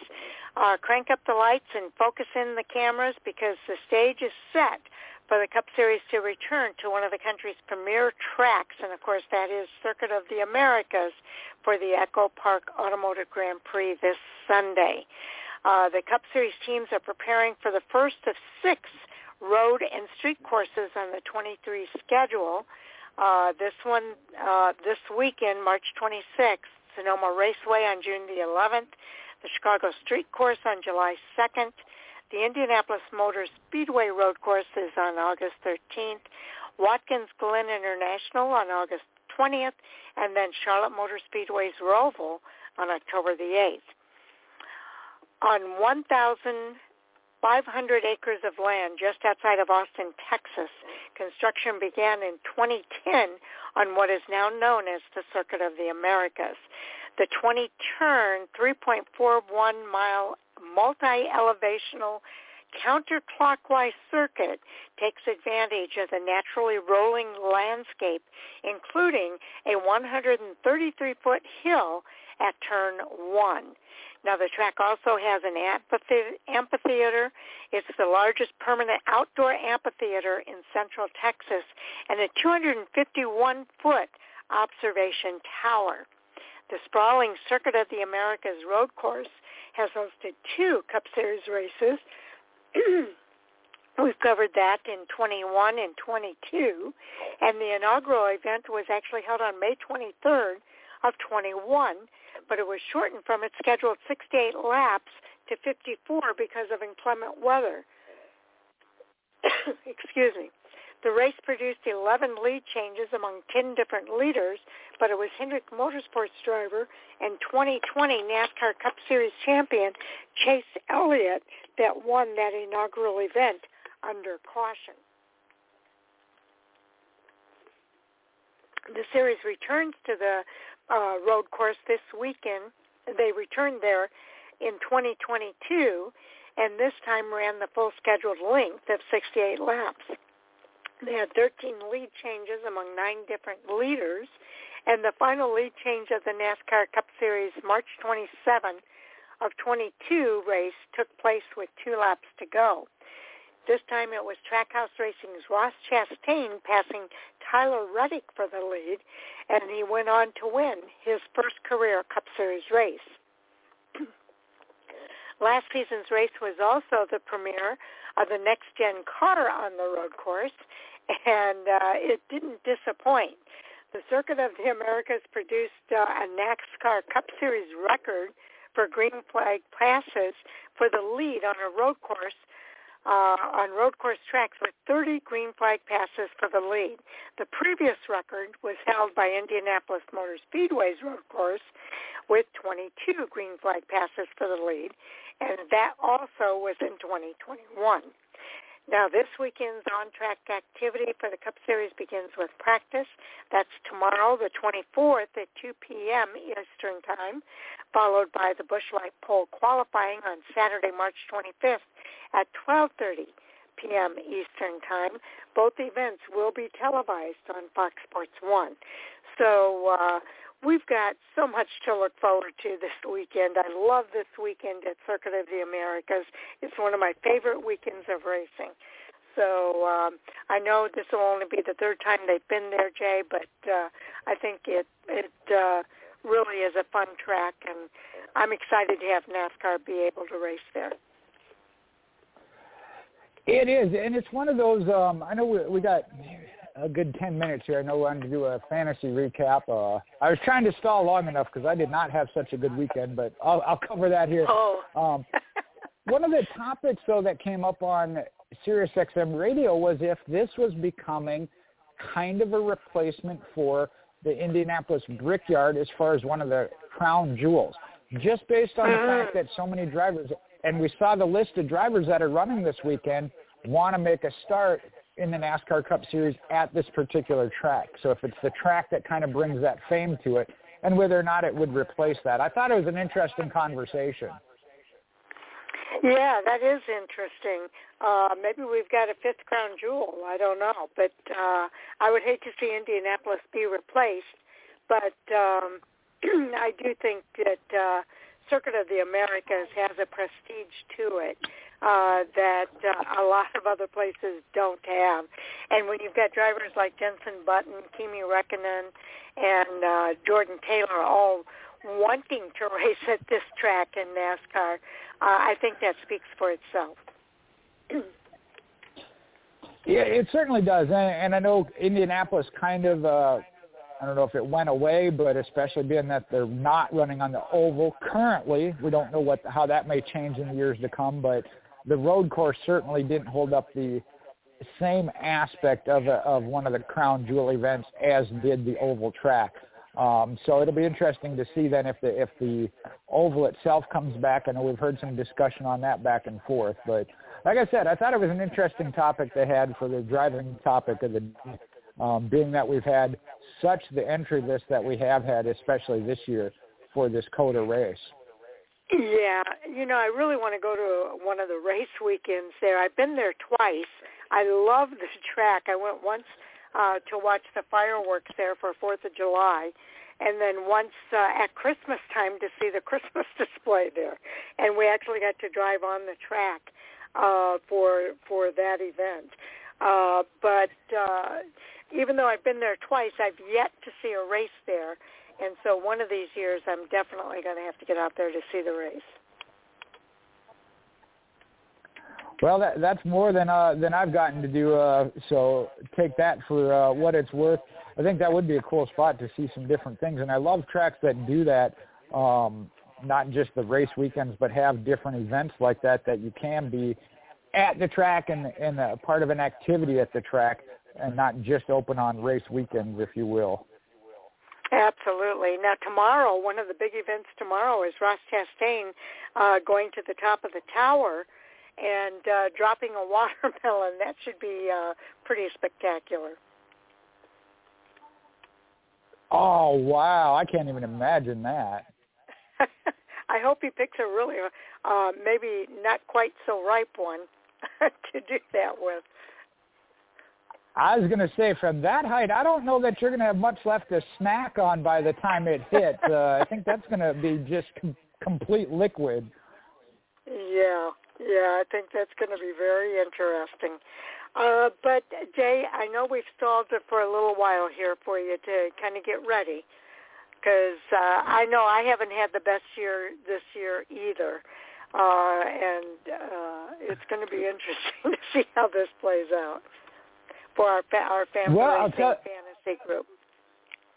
I'll tell you this: going into COTA, I had two of the three series first picks because of how I did last week, and I had one of the first picks last weekend too. Didn't do me any good, but we'll look at well, the I uh, had points. the other first pick. Like, right? yeah. um, hold on a second. Let me get my dog out of here. Get down. Okay. Uh, on the truck series, there was some shuffling at the top as Sam went to the top of the board with 18 points. Yes, Sharon, you are now second with 17. Uh, Andy James tied at 15. Then Brian at 13, Owen 12, Tommy 11, and Mike pulled away from me, unfortunately. He's now got seven points. I still only have three, and that's after three races. So that one's a tough one for me. Yeah, I bet. On the Xfinity side, uh, Mike is at the top now, 31 points total. Sharon, you're second here again, 29 points. James and myself are tied at 24. Tommy's at 19, Owen 18, Sam at 17, and then Brian at 12 and Andy at 10. So we got two kind of down at the bottom in this series as well. Rest of it still pretty tight and competitive even here early on. Now this on is the where cup I did side, really bad. yeah, well, there's two at the bottom here, and you're going to be in that category with Mike. But we'll start at the top. Uh, Brian's got 46 points. I'm second with 42. James right behind me, 39. Tommy, 36. Owen, 34. Sam, 33. A little bit of a gap to Andy at 25. Then Sharon, you got 19, and Mike has 18. Wow. So when you he took my add all those, well, yeah. well, you know he was drooling over the cup pick. He really wanted to take the uh, Hendrick Motorsports number nine, but you got to had that opportunity, as you said. Well, I guess there was a payoff anyway. now, when we add all those up, uh, total points, James is still leading. I think has pretty much all season. He's got 78 points. Brian wow. got ahead of me. He's at 71 now. Myself and no, I'm at 69. Sam at 68. Tommy 66. Sharon 65. Owen 64. And then Mike 56 and Andy 50. And I know I joke with Mike especially a lot. Andy and I've gone back and forth as well as James and I. Again, we're just having fun. There's no money on the line. It's all about just yeah. uh, having some fun and trash talking comes with that. So uh, want to make sure we cover that, but it's all in yeah, fun. we do have fun with it. Yeah, we do have a lot of fun with it. To me, it makes the race a lot more fun to watch. I kind of keep track of where everybody's driver is, and if my driver needs, who my driver needs to pass, in order for me to get more points. So it, it gives me a different dimension to the race. well, and it, we do it as a family family thing too. Um, I think there we throw in five bucks and then uh, winner gets the pot. And I think there's maybe ten of us um, that do that. And that one's a little got a little twist to it. I know every every series you do or uh, group you're in, you pick two drivers, but you can't pick the same driver in two consecutive weeks. So uh, that one again, there's a little more strategy to that one. Um, you know, Mike was mm-hmm. talking about sandbagging. That one's a little different of if you want a driver at a particular track, you can't pick them the week before. Yeah, that would put a different dimension to it uh, for sure, uh, and a little extra emphasis on uh, really thinking about who you're picking and when you're picking them. well, and so so far there this season, I, I, do uh, right down the middle. I think it was California. Had Kyle and Kyle. Uh, one of them finished top five, one of them finished bottom five. So I kind of hang right in the middle, but you average it out because I tend to pick one at the front and one at the back. Well, I think we all make really good picks for the most part, and uh, I I think you know my driver was Kevin Harvick, and he just ran into some bad luck last week. He was running a good race up until uh, he ran into that uh, a situation there. Uh, and that's what happens. You know, your driver doesn't always come in at the top like you expect, and uh, that's what happens. Well, I will say that you're right. Um, you know, and I know uh, maybe in the truck series there's a little less as far as what we consider uh, regular weekly contenders, but on a fairly regular basis, we got nine players here at Fan4Racing. Um, all nine picks being in the top 10 to 15. I think we've had all nine be in the top 10 uh, once, maybe twice, but they're regularly all within the top 15. But like you said, occasionally you have that one whether it's the expected pick. I mean, this weekend I started, as I said, I got first pick. I went with Corey Heim, last year's winner. I don't know where in the race he ended up out. I know he was having problems, but he ended up out. So, yeah, first pick I get again this week hopefully does a little bit better. Yeah, I hope so too. I hope my first pick does better uh, in that Cup Series for sure. uh, I think it's going to be fun well, to see what he does in in a in a NASCAR machine. He's been racing a NASCAR car at Circuit of the Americas, and uh, I, I think he's had some seat time in that uh, Garage 56 entry. Uh, I know that's a sports car that he's been driving, uh, but uh, they're planning to race the uh, one of the races coming up here uh, this year. Uh, that Garage 56 entry in the IMSA series. So uh, he's been having some seat time there, and I, I know that uh, he's coached a lot of uh, drivers too on road course racing. So uh, I think it's going to be interesting to see what he does for sure. Well, and I mentioned that uh, on the Cup side, you and Mike with the first two picks. You went with uh, Jordan Taylor there and Justin uh, Button as the top two. I think on Xfinity Series, yeah, we only got a few of them. William Byron, Ty, Ty Gibbs, AJ Allmendinger, Miguel Paludo and Cole Custer are the ones that have gone so far. I think we're waiting on Owen and then James. I already got his pick. Uh, the truck side, I think we're waiting on two. Yeah, Owen and Sam. But Majeski, Kligerman, Bowman, Zane Smith, Matt DiBenedetto, Ross Chastain, and Kyle Busch all picked theirs so far. So we'll see who Owen and Sam come with with their picks before this weekend. So uh, again, have a lot of fun with it. Uh, I know we've had some different changes throughout the year, but keep adding people. Uh, have a lot of fun with it. Yes, indeed. Okay, Jay, thank you so much for uh, taking care of that for us. We always appreciate it. Uh, but now it is the top of the hour, and that means it is time for our NASCAR Hot Topic Sound Off. uh, and we we're always looking for topics uh, what we can talk about, and there's never a shortage uh, in supply. So our first up here is uh, Mike Gorzel. Welcome to the show, Mike. Heyo. So I called, and it was just in time to get some salt poured into the wound. I I've been waiting to to pick Jordan Taylor for oh a solid month now, and you know I was waiting for about three days for for Sharon to make her pick, and and then she did, and my disappointment was immeasurable, and my day was ruined. Oh, but here I am. I'm sure you will survive, and we'll see what happens this weekend at Circuit of the Americas. Um, I just know that Jay isn't happy if I am, so therefore I know Jay is smiling ear to ear right now. Actually, Mike, I am Mike. I am really upset too because I'm not the one that got to ruin your day, so that's why I'm upset. well, and but you know the problem is is that I like Jordan Taylor as well. Uh, we've had him on the show here, and he is a lot of fun to talk to if you ever get a chance to talk to him. Um, I, so I don't know was if you kind saw of in the race at the chat. to pick him as well. I don't know if you saw in the race chat uh, for the race last week, but Andy and I were both hoping that our guys would finish poorly. So when Bubba Wallace crashed early in the race, Andy was excited thinking he was going to get Jordan Taylor. And then the big wreck happened, and I was excited thinking that I was going to get Jordan Taylor because I had William Byron. But then they ended up scoring Kevin Harvick one position behind my pick of William. Byron. So you snake you snaked Jordan Taylor from me by one position. But I agree with what you all said prior to uh, to starting the hot topic sound off.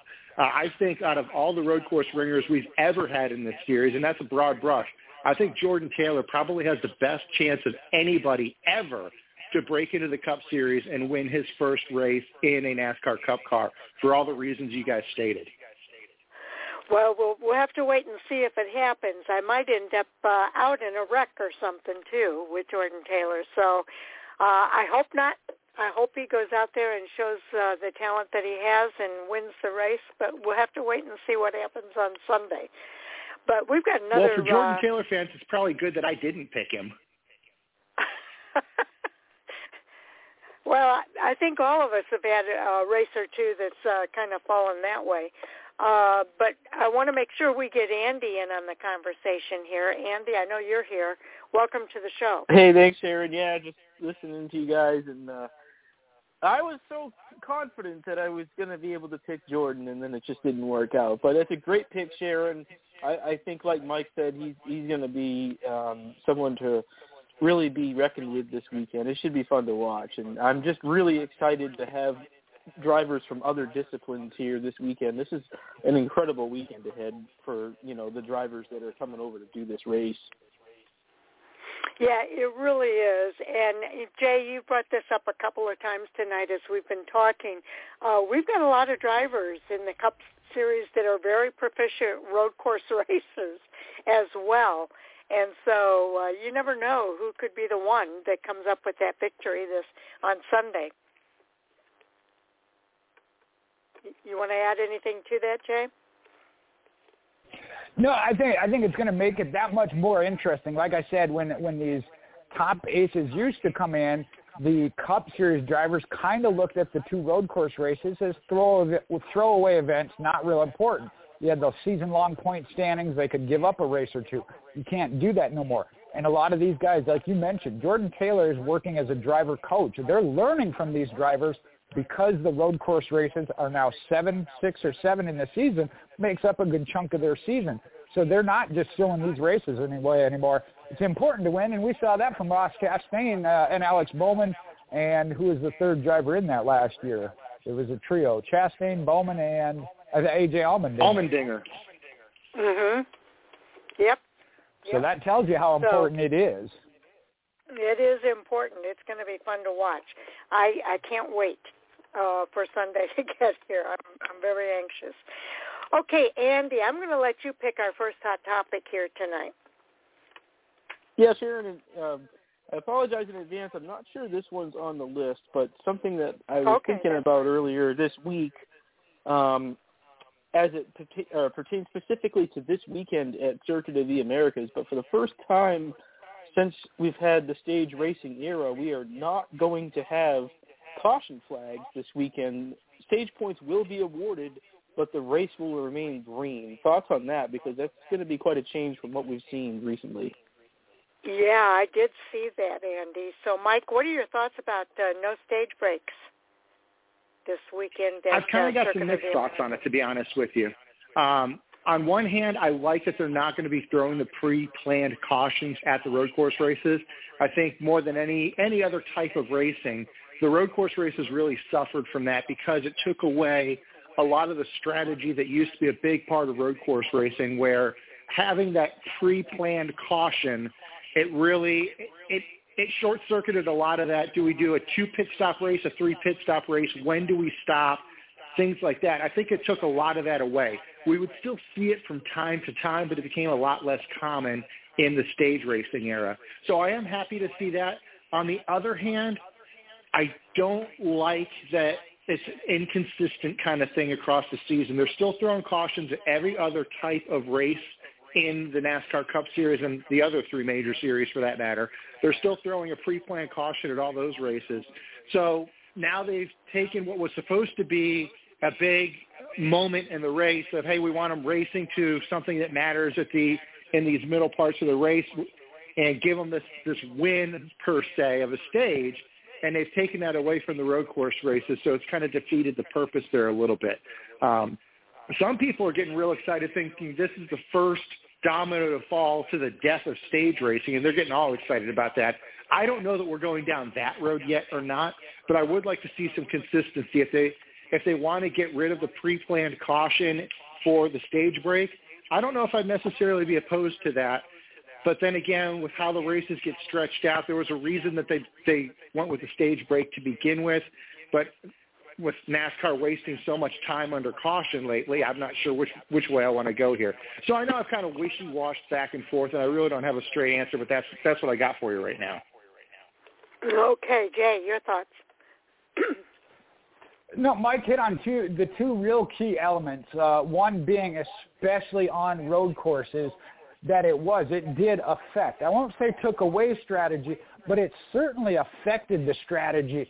Um, and that goes back to I believe it was Geoff Bodine, the first one at Sonoma, that worked the race backwards um, as far as how many laps they could run. Uh, everybody thought he screwed up, came to pit road early. Turned out he ended up winning.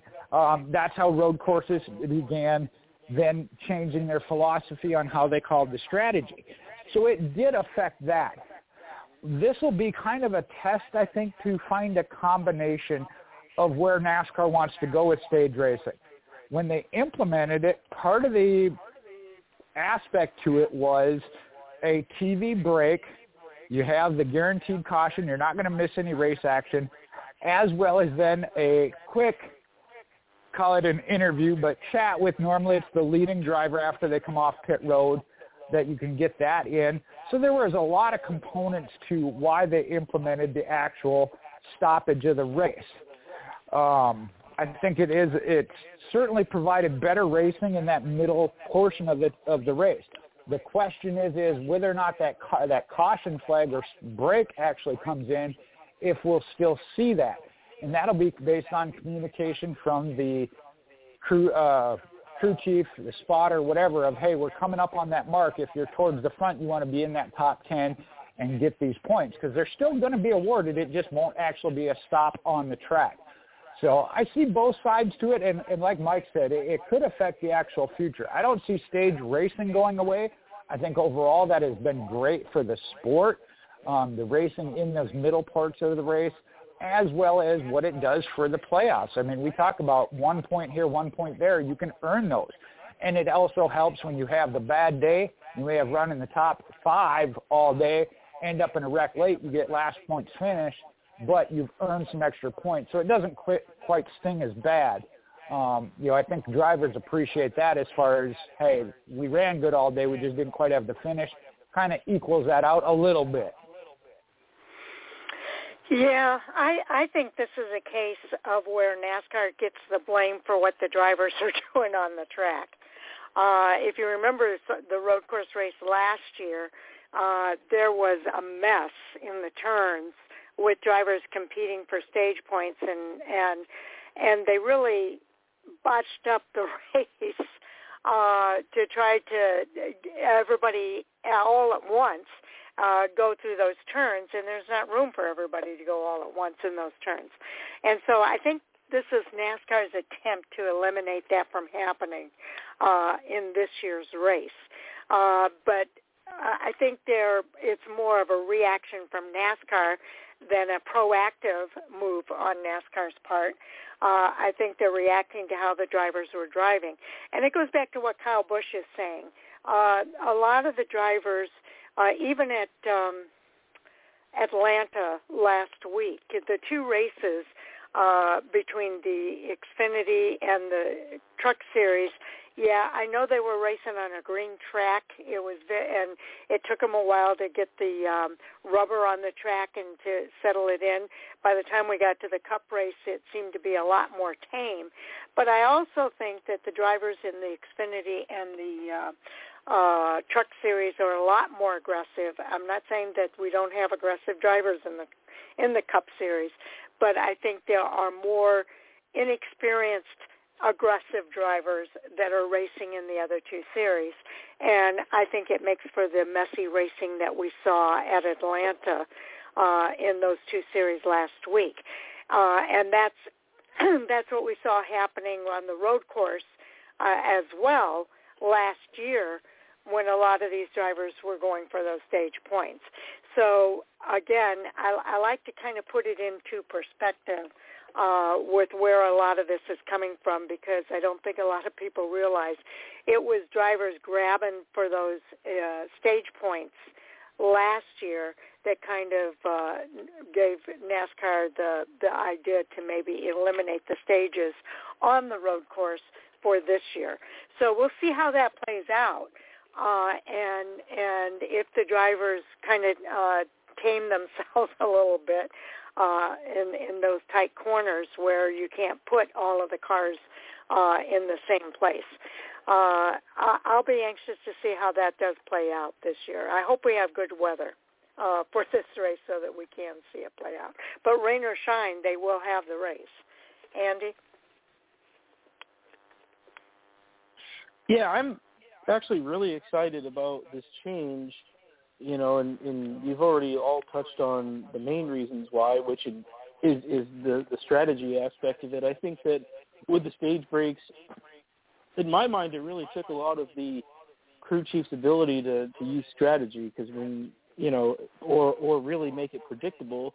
Oftentimes, you either pit at the stage break or you pit a couple laps prior to the stage break so you can stay out. So it became pretty predictable as as far as what teams were going to do through the course of the race. And so now going back to the way it once was, I think that there's going to be uh, more strategy involved, and it puts it more back into the team's hands as far as what they want to do. And now with the caution flags being unpredictable, it, it could possibly throw some wrenches into some teams' plans and, and maybe bring some critical thinking back into it. So I think it's a good thing I understand why we have the stage breaks from an entertainment standpoint. It bunches the field back up and, and makes the restarts exciting. I get that. I get why it was done in the first place, but I I'm not sure it was ever really necessary at road courses. You know, Sharon, and to your point, talking about the restarts, I mean, we we know what mayhem ensued at the Indianapolis road course and has taken place in some other places and you know, maybe we, we lose some of that this weekend and, and put more of the focus back on the, the, the racing at hand and the strategy. And I think that's a good thing. I think road course races put on a fairly good enough show as it is to where we don't really need fabricated cautions and, and uh, hopefully that strategy aspect coming back into play this weekend will hopefully make the race more entertaining and, and fun to watch. Okay, Mike, your follow-up? Not really a whole lot to follow up. We're going to have to see how that plays out as far as the strategy is concerned. Like Andy said, you don't have that pre-planned caution to work around there. That's not to say that somebody can't yeah, try to make a move to get a couple stage points and bring out the caution on their own. So I would say that there is still possibly a higher likelihood of cautions around that stage break time if somebody is trying to make a ill-advised move to get the points. But to your point, Sharon, uh, I do hope that the, it, it helps fix some of this. I, I don't mind aggressive driving. It's racing. That's what racing is, is aggressive driving. But the, the dumb driving, the I'm not even going to try and make the turn because I'm going to use my wheels and your wheels to try and make the turn. Good luck, everybody. That kind of racing – I think has really hurt road course racing in NASCAR over the past year or two. Road course racing used to be some of my favorite races in the entire series. It was great. I was so excited when they added more of them. But unfortunately, the current trajectory of road course racing has been kind of concerning where drivers seem to care less and less about actually trying to make the turn and just try and dive bomb as hard as they can, make as much contact as they feel like they need to, shove everybody else out of the way, and whatever happens, happens. And I think the Gen 7 car really aggravated that because the car can take so much of a beating and these guys know it they can just door slam somebody and they're going to get away with it because it's unlikely they're going to cut a tire down. So to your point, Sharon, I hope some of that, we don't see some of that ugly racing this year, starting at Circuit of the Americas, but also in our other road course tracks coming up here soon in the season.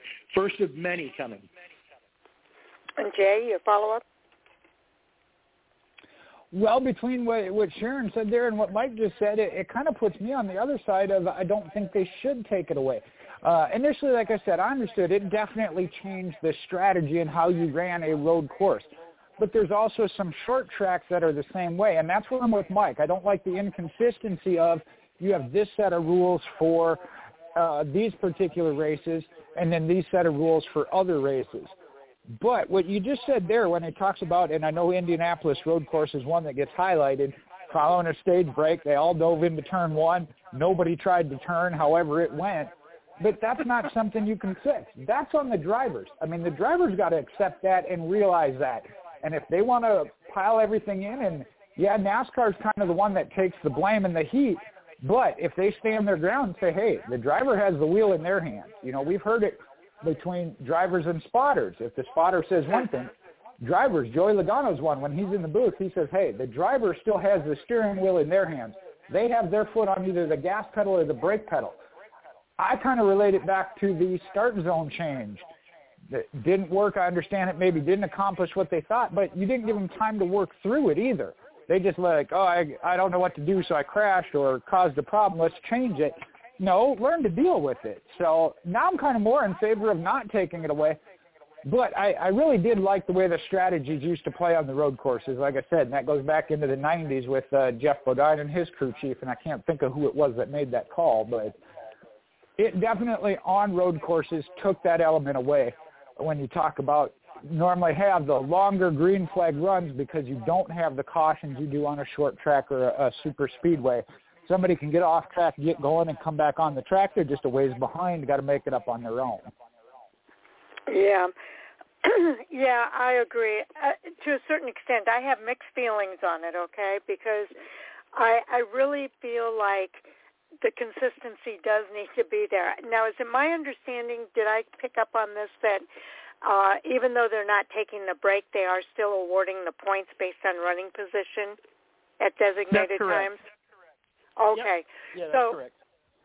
So we're still going to see stages. Okay, so that part of my argument uh, doesn't uh, really hold water then, uh, because my, what I was afraid of is that uh, they weren't going to get the points uh, that they would normally get uh, for running position, and and maybe that is the way to go. I don't know. Instead of having that designated break, and you guys brought up all the reasons for why they wanted a designated break.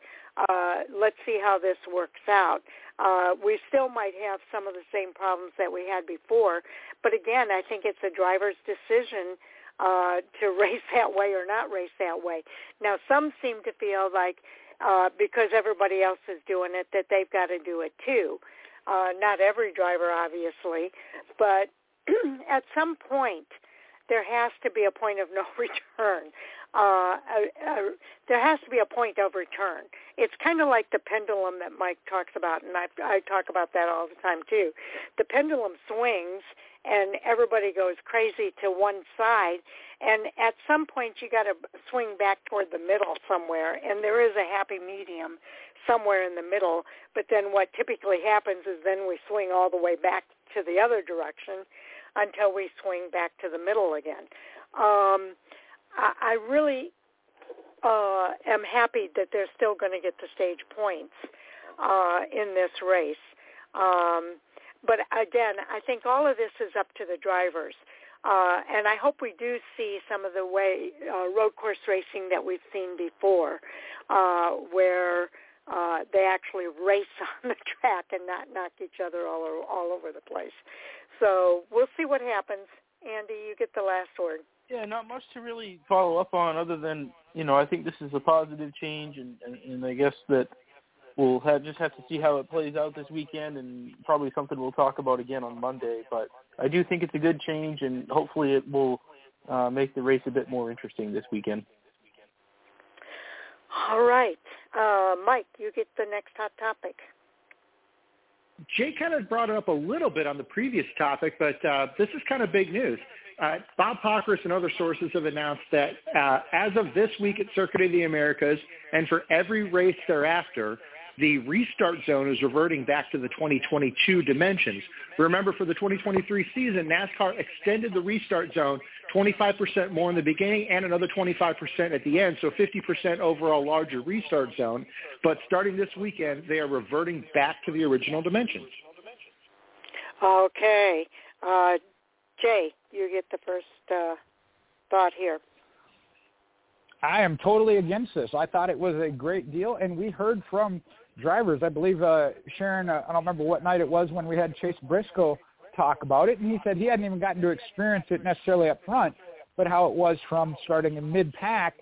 He said it himself. It puts it more in the drivers, uh, the leaders' hands, which they've earned that right, whether it be by be running fast and up front, getting the fastest pit stall, whatever, that it gave them more control of the race, which he felt they should have. Um, of the four, well, we have four or five races we've seen it so far this year. We had one situation, and it was at California. Everybody wants to point the finger there. There, that was di- uh, dissected, and they said it was drivers still trying to time based off of last year's start zone that they thought they could get the jump on the leader. Joey Logano, as the leader, did nothing wrong. He just waited and didn't go right away. He's got that extra 25%. He waited. That's his right. They jumped the gun, caused the problem. It's in the driver's hands. I don't like the fact that they implemented something and only did it for four or five races and then are now trying to pull it away because I don't think it was a bad thing. It may not have been the greatest thing and worked the way they wanted, but you only had it and you didn't even have it at every style of track. So I don't like the fact that they've pulled it already. Uh, that would be my biggest thing was keep it for the year. If at the end of the year say, okay, it didn't accomplish what we wanted, then we'll go do away with it. I think it was way too early to make that judgment call. Andy, your thoughts?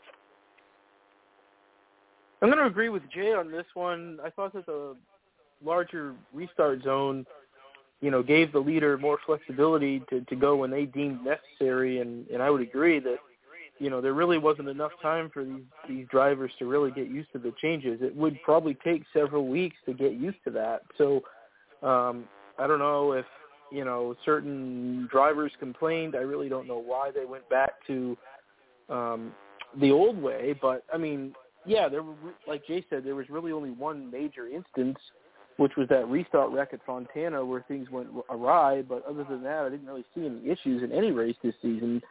So I really, really not sure why there's the reason for the change. Um, but yeah, I, I, I would agree. I'm against it as well.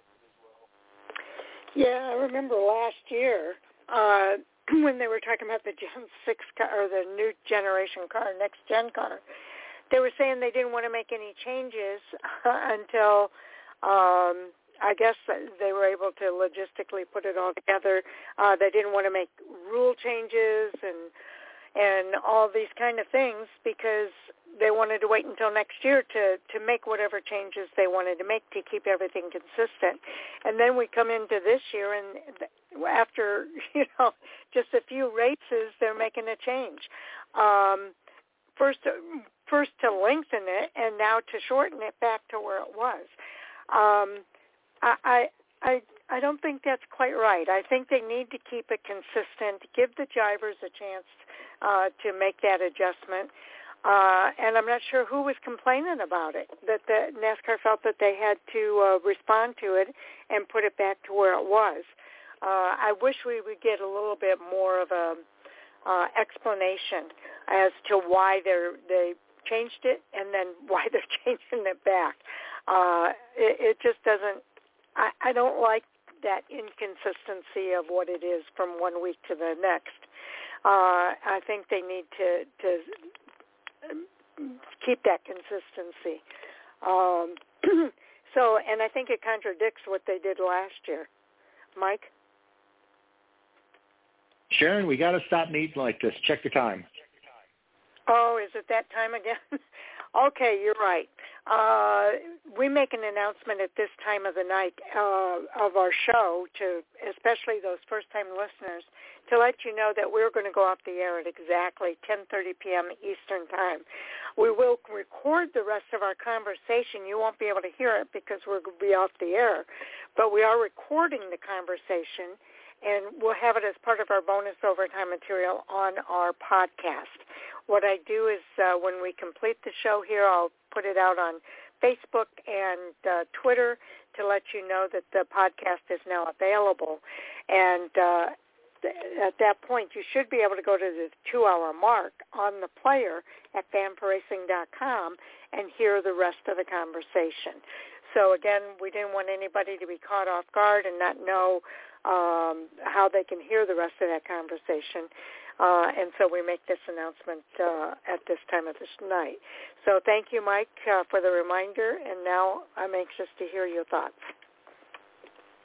Well, I don't know what kind of thoughts I've got. I don't know if this is a good change, a bad change. The only thing I know is this feels like a premature change.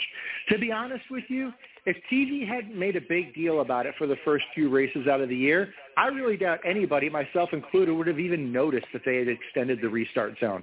Aside from the one wreck at Fontana, I can't really think of a single instance where it made a difference, good or bad realistically, the restarts have looked like they have looked for years. Ever since they implemented the double file restart and restart zone, they all look remarkably similar. Obviously, what happens past the start-finish line is, is different every single time. But in terms of how the leader fires off, how the pack moves, it really, I don't see that much of a difference.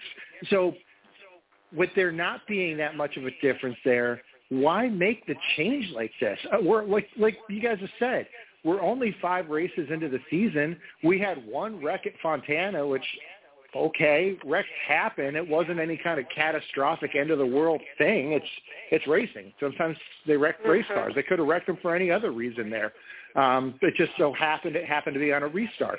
So making the change now, going into the sixth or seventh race of the season, like you guys said, it just feels really premature. And I'm, I'm with you, Sharon. It's inconsistent. Last year, we don't want to make any changes to the car because we want to wait until the end of the season.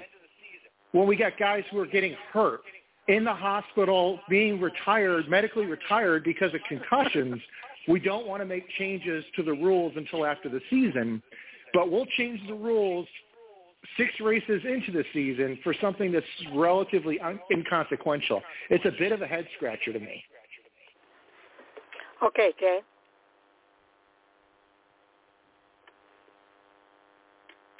Uh-oh. Uh-oh. Am I still here? Yeah, you're here. I we couldn't hear okay. you though there for a minute.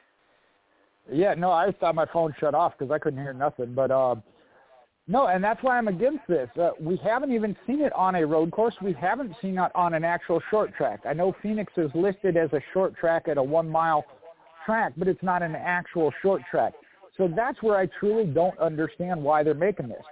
Uh, I will tell you this: I can't give specific names, but when you talk about why they're making it, because in their mind, the majority of the drivers are saying it didn't work.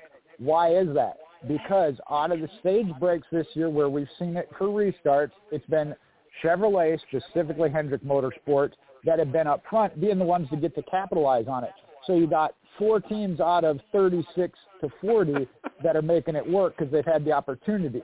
That's those are the ones that are saying, "Oh, this isn't working. We can't do anything with it." Blah blah blah.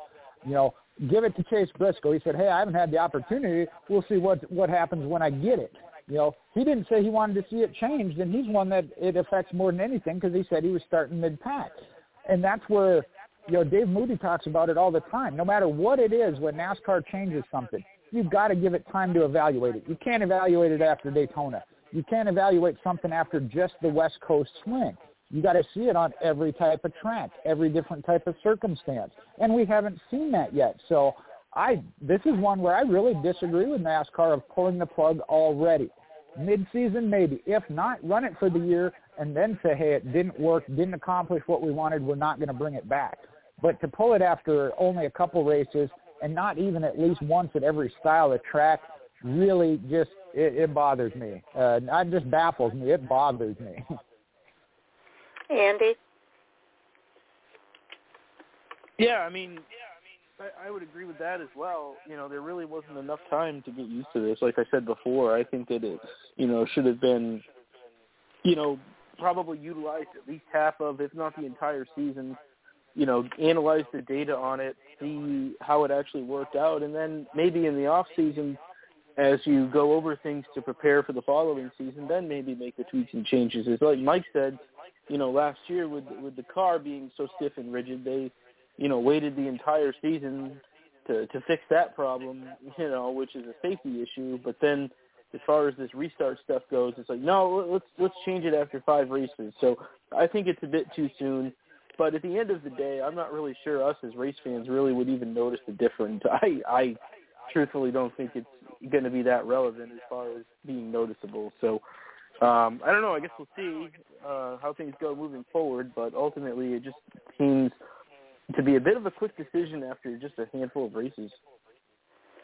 Yeah, it seems like a knee-jerk reaction to maybe, I, and I don't know how many drivers were involved in, in giving feedback, but I, I can't believe it's all the drivers that gave that feedback. Uh, and there's only been a few drivers, uh, to Mike's point, that have actually, or maybe it was Jay, who have actually experienced, uh, you know, uh, leading that or or um, you know, running through the longer restart zone. So I, I wish they'd give us more of a reason for why they're making the change. I, I know they probably don't owe the fans that much, but um, it would be nice to have a, at least a reason for why they're changing it, uh, other than the drivers didn't like it.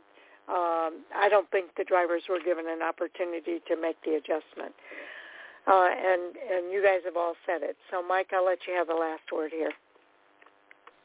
I think the important thing we need to do here is we need to start taking bets on how long it is until the drivers start complaining about we want a longer restart zone. We don't. The leader doesn't have any options because you know it's coming. So I think the, the uh, we should set an over under right. Do we hear about this before or after the All Star race at North Wilkesboro? It's that's in about what six weeks, two months from now. Uh, so do we go two full months before people start complaining about it? Mike, you'll probably hear about it on Sunday. yeah, you're probably right. You're taking the under, huh? Oh yeah. yeah, no matter what NASCAR does, somebody's not going to be happy with it. But there has to be a better explanation for why they made that change, in my mind. but you're right. We're going to hear about it. Did you have anything more to add, Mike? No, that's about it. I think uh, we've all said our piece, and it sounds like we're all in violent agreement about it. violent agreement? Wow. okay, Jay, you're next. Wow, so many to pick from, and I know there's one that might uh, Mike or it might really have an opinion on here, uh, so I'll leave that one for him. But first off, on the over/under, if you're talking about fans and somebody complaining about something, you always got to go with the under. It's going to happen sooner than later. I promise that. Uh, that's my take on that.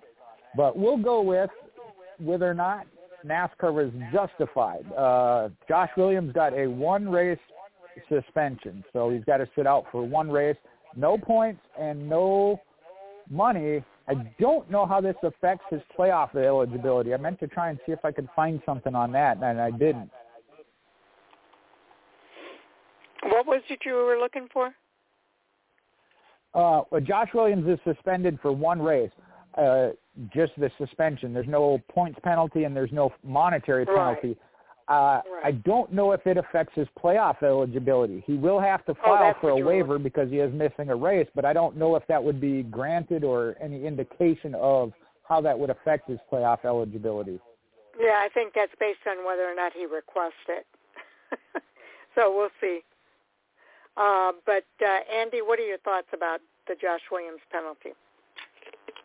Not a surprise. I think we knew that NASCAR would would do something because they had to do something. Um, obviously, um, I if you park your car at the start finish line and you get out on a hot track and you walk across the infield grass to pit road, uh, that's a safety issue. They're going to have to do something about that. And I think on Monday, um, I pretty much thought it might be a one race or it might be some kind of a suspension. Didn't exactly know what it would be, but I'm not surprised. I think honestly they went fairly lenient on him. They didn't take any points away. Um, I'm not sure that a monetary fine would have made any difference. Denny Hamlin was going to pay that regardless. So, um, exactly. yeah, I mean they they they gave him a slap on the wrist. I, I really thought, you know, the suspension could have been more than just one race, but they had to do something. You know, obviously when when something like that happens, there's really no, nothing you know else they could have done other than try to do something. But um, yeah, I don't really know exactly how this is going to affect Josh. I did see from Bob Pockrass this week that, to Jay's point, uh, he is going to have to, uh, I think, apply for a waiver to be playoff eligible, and because he's no longer eligible due to an egregious action, I'd be curious to see what NASCAR says about that, but I think the long-term gains from this, you know, outweigh the suspension. Um, you know, a lot of people didn't probably even know who Josh Williams was before this weekend, and now they do. They know who DGM Racing is. They know who his sponsors are. So a lot of exposure for him and his team and, and his partners, which is huge, and you know, really kind of helps somebody out like that. So I think ultimately it's a net gain for Josh and his team and his partners. So um, I guess we'll see what happens as far as the whole playoff thing goes. But um, ultimately, I think that the spotlight probably is, um, you know, a, a really good thing for them. So um, too bad he can't race this weekend, but Alex Labbe will get in this car. He's a road course guy. He'll give him a good run. And, um, yeah, he'll be back in a couple weeks. Yep, one of the best marketing plans, I guess, uh, is uh, to get your name out there, uh, regardless of how you do it. Um, they're already talking about T-shirts, uh, about uh, park it, uh, park it right here or something like that on T-shirts uh, with Josh Williams. You're right; it got him a lot of uh, attention that he would not have normally gotten uh, market from a marketing perspective, from a sponsorship perspective, from all kinds of different perspectives. He it was a net gain for Josh Williams. Um, did he do it for that reason? I don't think so. It we ended up being a net result though uh, from the action that he took. Uh, the main thing is, does he understand that what he did was a safety issue and uh, is not really. Um, uh, looked upon very highly by NASCAR. And I would imagine that the conversation that he had with Wayne Auton after waiting in the hauler uh, probably made that very clear to him. But I think if you asked him would he do it again, uh, I'm not sure. I'm not sure if he wouldn't do it again, uh, considering the net gain that he got from it. So that's the only issue I have with it. Um, it, it does seem very um, uh, mild com- in comparison to what it could have been.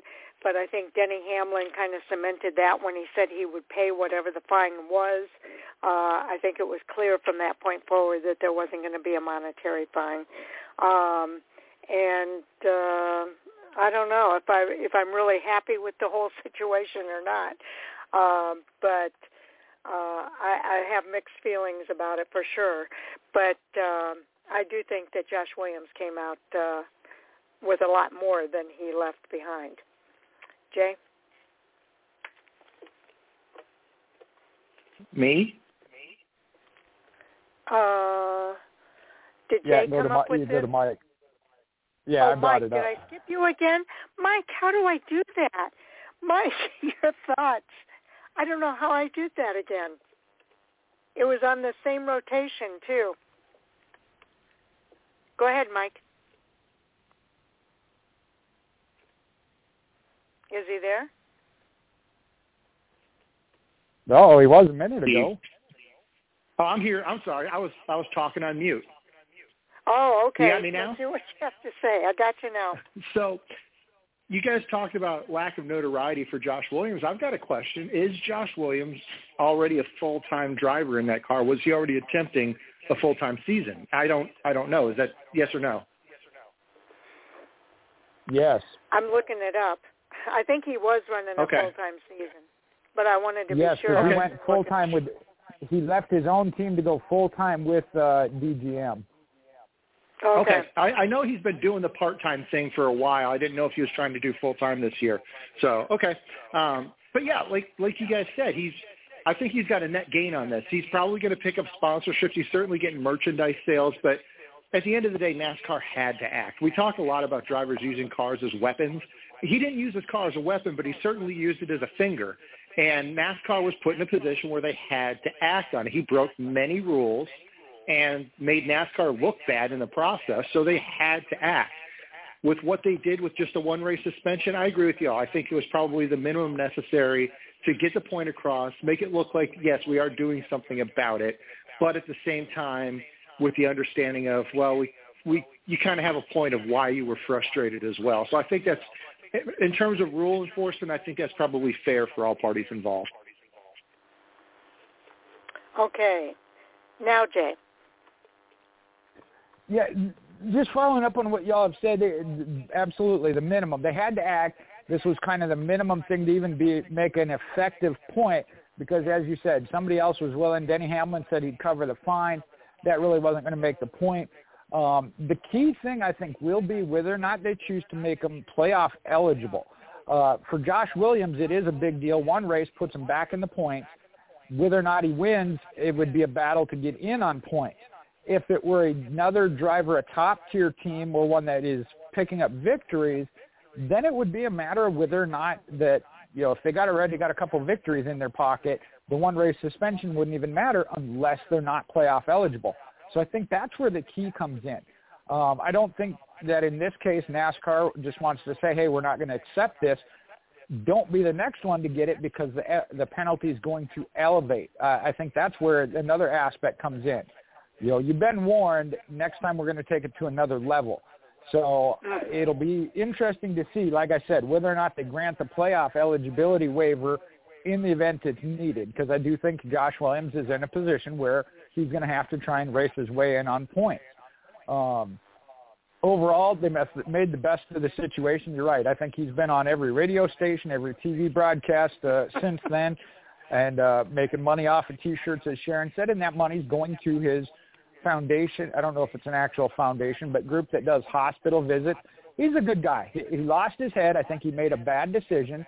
Um, you know, part of it was NASCAR may have made a quick call based on their frustrations with how the race had went. It's kind of been acknowledged as well by all parties. Just was a bad situation, got made worse. So no, I don't think he'd do it again. Um, but he did in this case, and now just making the best of it, um, I guess, if you will. And it certainly has had a more positive outcome.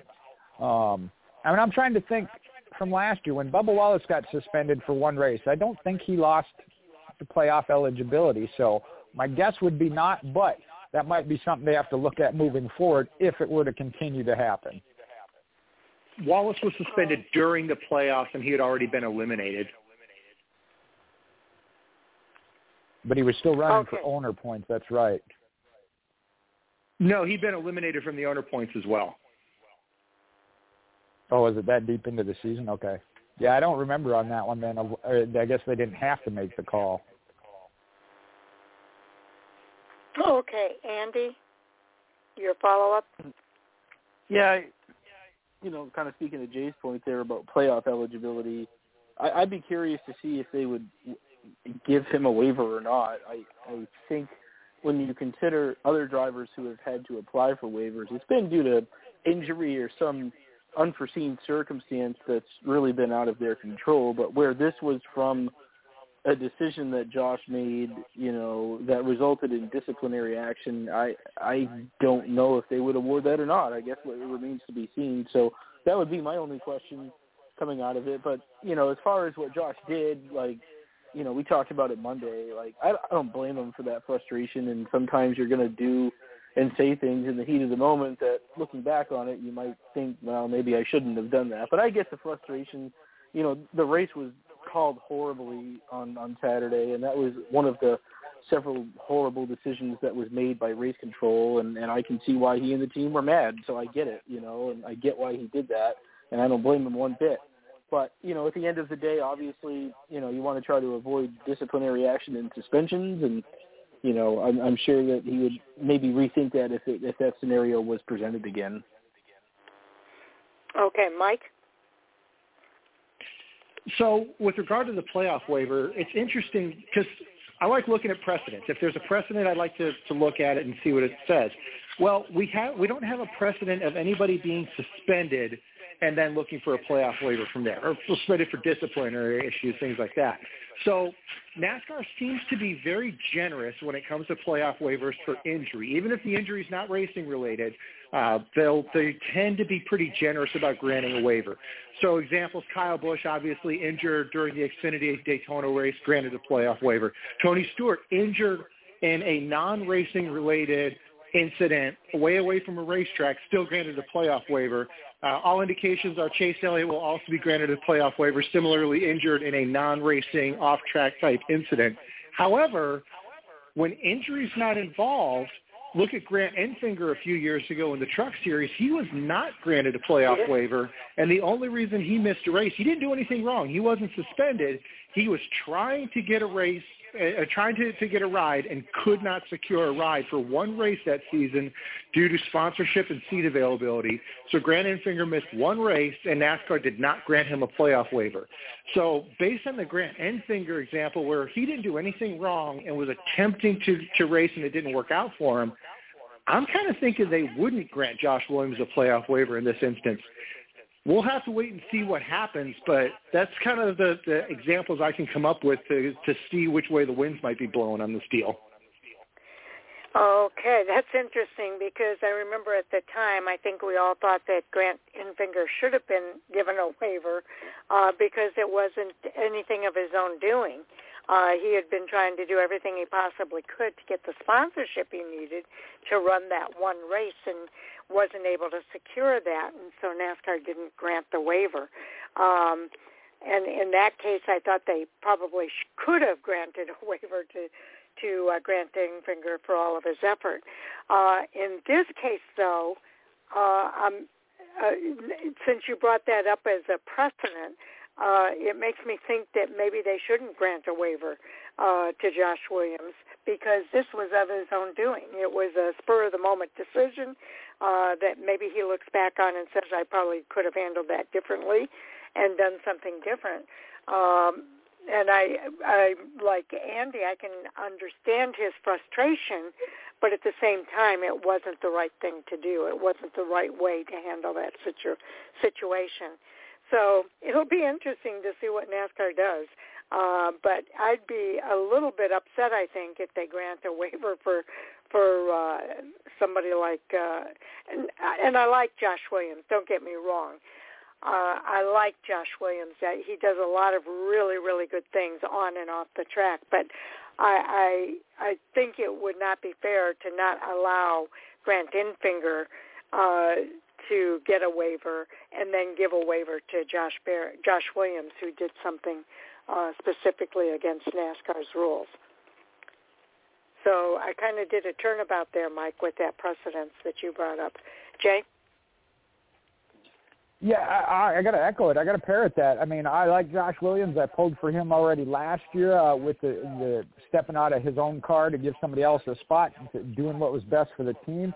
Uh, if you've seen the interviews, he does great things with the children in the hospital. Yep. But I think if NASCAR really wants this to carry some weight, and I just think, and I'll pick whoever you want your top driver to be. People like to pick on Kyle Busch, so I'll use him. If he wins a race, he gets suspended for one race. It doesn't affect him. He's already locked into the playoff. Just as we've seen with other penalties, you've got to carry that playoff point penalty with it. So I almost feel like NASCAR has to carry that with. And then Mike brought up, as I was thinking about it, the Grant Enfinger deal, because that was not of his doing. He was doing everything he could in order to just be there. And if it was run one lap and pull off, he couldn't even get in the ride. That's not of his doing per se. This was a disciplinary action in which he's being penalized. I, you almost think it has to. I mean, I hate to say it for for that team and for Josh Williams, but if you mm-hmm. really want to set the precedent of this is not to be tolerated, that non-playoff waiver would almost have to to go with it.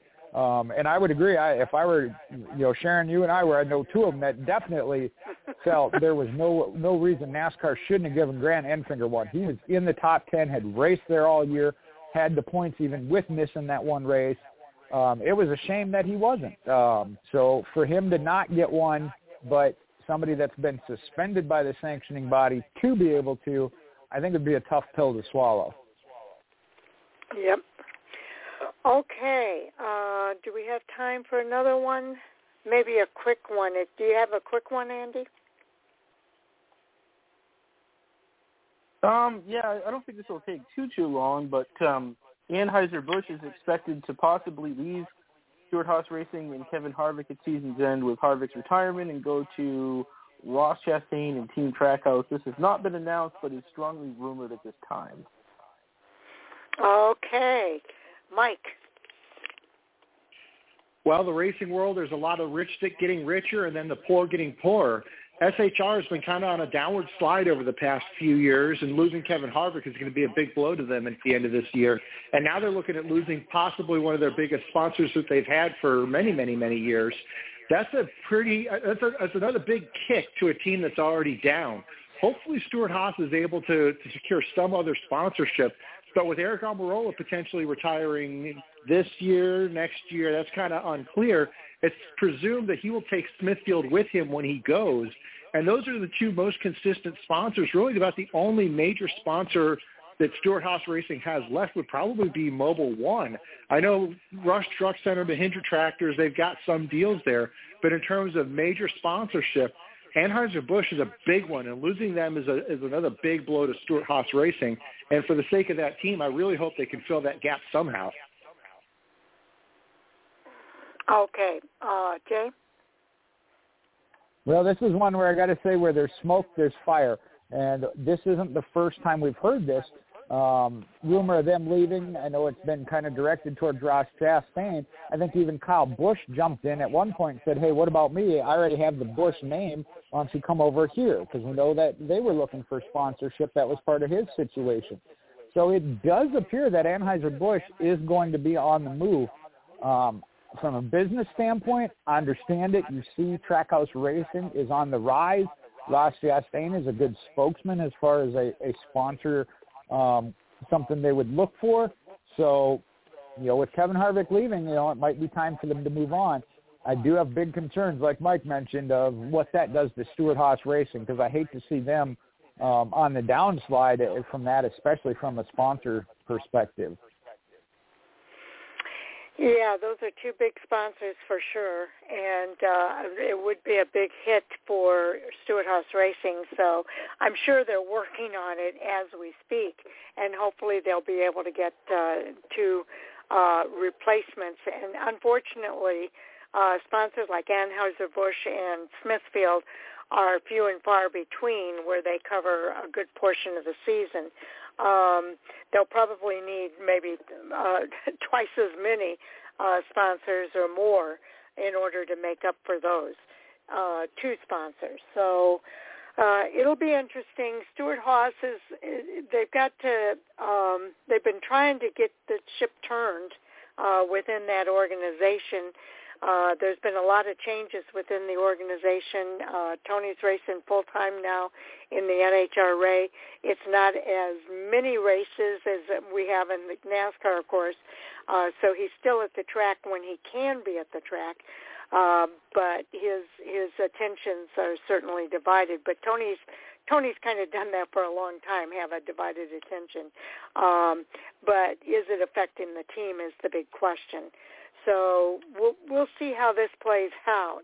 But uh, I do think Ross Chastain is a good replacement for, uh, and I can see why Anheuser Busch is is kind of headed in his direction if that rumor proves to be true. Um, and we'll kind of have to wait and see how it all plays out. But um, that that would be a big hit, and um, we'll see how Stewart-Haas Racing responds. Andy, you're a big uh, SHR fan. What are your thoughts?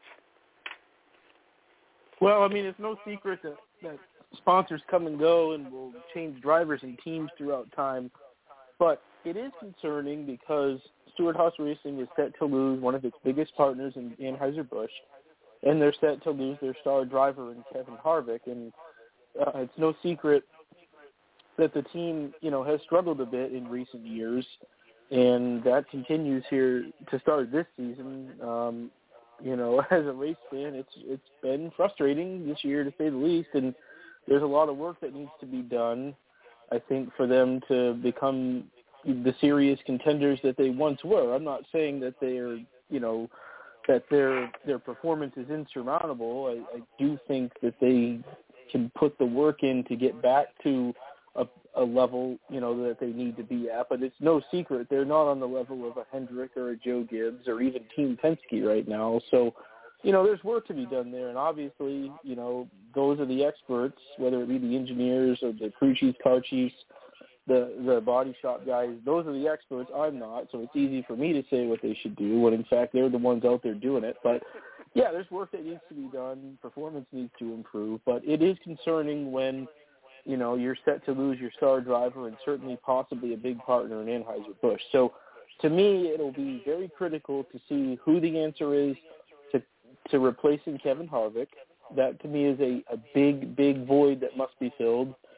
And in my personal opinion, that needs to not be a pay driver like a Riley Herbst. Not trying to call him out here, but putting a pay driver in, it would be detrimental to that team's success. It needs to be somebody that can contend and, and be competitive to try to win races in a championship. And if you can do that as a team by signing a, a good driver, you can possibly attract good sponsors to come in and replace Anheuser-Busch. In my opinion, you've got to make those kind of changes you know, as far as bringing in a good driver to help bring in good sponsors to help fill those voids. And obvi- I, I'm sure that's what they're going to try to do, but I, I think it's very critical moving forward because, you know, outside of the four car this year, the other three have struggled heavily, and you've, they've got to find a way to continue to be viable moving forward, or that is a team whose future, in my mind, could be in jeopardy. Okay, uh, Mike, your do you have follow up? Yeah, I can't help but think that a, a lot of this comes from the top. You look at the two ownership groups of these two teams, Trackhouse and Stewart-Haas Racing. At Stewart-Haas Racing, you got Tony Stewart, the NHRA driver and the series uh, owner and promoter for SRX. And then you got Gene Haas, the owner of an F1 team. Who's running the NASCAR show? I don't know. Nobody shows up there. Uh, every once in a while, Tony will make a guest appearance at the racetrack, but that's about it. It, it, it seems like Stewart-Haas Racing is just adrift without leadership right now, at least not the leadership that they need. Compare that against Trackhouse, specifically Justin Marks there. I know Pitbull is a partner. He does uh, show up there from time to time, but Justin Marks is just incredibly invested in that team, not just financially. He's at every single race. You see Justin Marks on the pit box. He is just as passionate as anybody on that team uh, about being successful, winning, growing the team, growing the brand. And I can't help but think that that's what a sponsor like Anheuser-Busch is looking at, saying, here's one team that seems to have an apathetic owner group, and here's another team that has an extremely passionate owner group which team would you want to support? And I think that has got to be part of the decision-making process here. And it's just another issue. The, losing Anheuser-Busch is just another symptom of the larger leadership issue at Stewart-Haas Racing with the lack of an involved ownership group. And that's a concern for that group. Okay, Jay. Well, I, I look forward to it if indeed it does go to uh, over to Trackhouse and Ross Chastain. As I mentioned, they're a team on the rise. We saw that last year. That it's been continued so far this year. Um, when you talk about Stewart-Haas Racing, I do have the concern, and I was trying to pull up some stats, but I haven't been able to do it quick enough. I believe Riley Herbst is the one driver in the Xfinity Series that has top 10 finishes all year. I don't know why certain people want to rag on him. I think he is one that just the right opportunity, the right click hasn't happened. Um, and with that, I do believe he has some money. So I don't see where they shouldn't be given the opportunity. Uh, with that, they don't have what you would call a star top star driver replacement for Kevin Harvick. I mean, Kevin Harvick's tough to replace, period. But I think they do have some drivers. Ryan Preece, one of them. Uh, I was hoping to see a little bit better start from him this year, but again, you got to give him time. I think all these drivers are capable of it. Um, just need to see him getting that right opportunity. So we'll see how it happens. Lastly, though, with him going over to uh, Ross Chastain, we already have apple beer. I wonder how watermelon beer would taste. oh my God. okay. Um, yeah, I agree with you about Riley Herbst. He's also one of the drivers that has one sponsor for the entire year, and it's Monster Energy. Uh, so why uh, Stewart-Haas Racing would deny that, I think that would be a silly thing to do, um, it, to not bring that kind of sponsor into their organization. Uh, Riley is showing improvement over his previous years. And uh, in fact, I was going to pull up the standings here, and because I think he's pretty high up in the standings uh, this year as well. He's third in the point standings. In fact, he's tied with John Hunter Nemechek. So to say that uh, he's got, uh, let's see,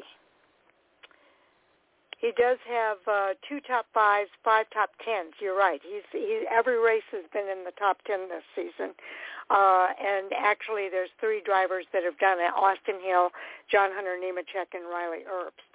So I don't see what the what why that would be such a terrible thing. Uh, I think uh, Riley's only going to continue to improve.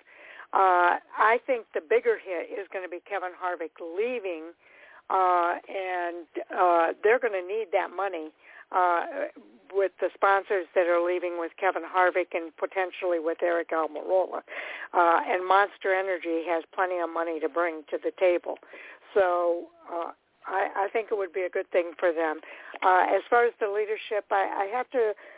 I do agree with you that the, there there needs to be more leadership involvement. I think they've relied on Kevin Harvick for a lot of that, and uh, he, with him leaving, it's it's going to be even worse.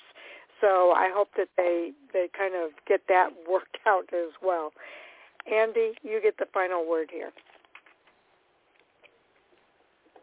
yeah, no, not trying to rag on people. I don't really want to come off like that, you know. But um, when you go and take over a car that won nine races and you haven't won three years and counting, you you got to win. That's really what it comes down to. So hopefully he does that. Hopefully he proves me wrong, lets me put my foot in my mouth by year's end, and he goes out and wins five races and contends for a championship. If he can do that, then he'll be Cup Series ready. But he's on his fourth full-time season of being winless, and eventually you've got to perform if you want to make it to the Cup Series. It's it's that simple. So we'll end on that note.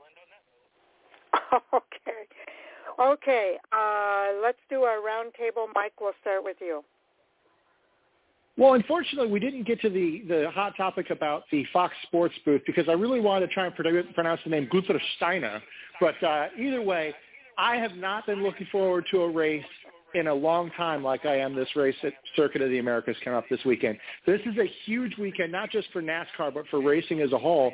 And if there's ever been a weekend where NASCAR Cup drivers are underdogs in their own series, this might be the weekend. Don't miss the race this week at Circuit of the Americas. I know I won't, that's for sure. All right, Jay. You can follow me on Facebook, Michael Husmann, MoparMJ8 on Twitter and Instagram. Um, heading down to Capital City Raceway, your Capital City Raceway, Jackson Motor Speedway. This weekend. So I'll be listening to these races on SiriusXM radio and then watching them when I get home. And before you throw it over to Andy, I don't think Jimmie Johnson won an Xfinity Series race before he came to the Cup. How'd he do? uh, he did win Chicago Chicagoland 2001. okay, Andy. CB14 Fin on Twitter. I'll be off this weekend and very much looking forward to the racing at COTA. Yeah, I got to ditto that. Uh, everybody's looking forward to this race. As I said, Circuit of the Americas is one of my favorite tracks anyway, and uh, with everything that's going on this weekend, I'm I'm definitely looking forward to it as well. Um, I am Fan4Racing site on Twitter, Fan4Racing blog and radio everywhere else, including the website fan4racing.com. And uh, we do have a radio player over there where you can listen to the live broadcast or our podcast. And um, a big shout out to all of those that are taking the time to tune in and hear what we have to say. We have a lot of fun doing it, and um, we hope everybody enjoys it. Uh, also, uh, there was something I wanted to bring up. Next week, uh, we will be back on Monday for the uh, review of the Circuit of the Americas. And, oh, I know what I wanted to say. The penalty review has been announced for uh, at least the Hendrick uh, penalty. I'm assuming that both penalties will be heard uh, to include the Hamlin penalty. I don't know if that's the case or not. But at least Hendrick Motorsports appeal is going to be heard on Wednesday. So we won't be able to talk about that on Monday night, but I'm sure we'll be talking about it on Thursday night's show. So stay tuned for more there. Uh, and with that, guys, I think uh, a big shout out to you guys for all that you do. Uh, I appreciate it, and uh, words are not enough to express my appreciation. So uh, with that, I think we're ready to call it a night. Good night, everybody. Good night, and enjoy the weekend. Okay, Enjoy your racing. up next on Fan for Enjoy your weekend of racing at Circuit of the Americas. Good night, everybody.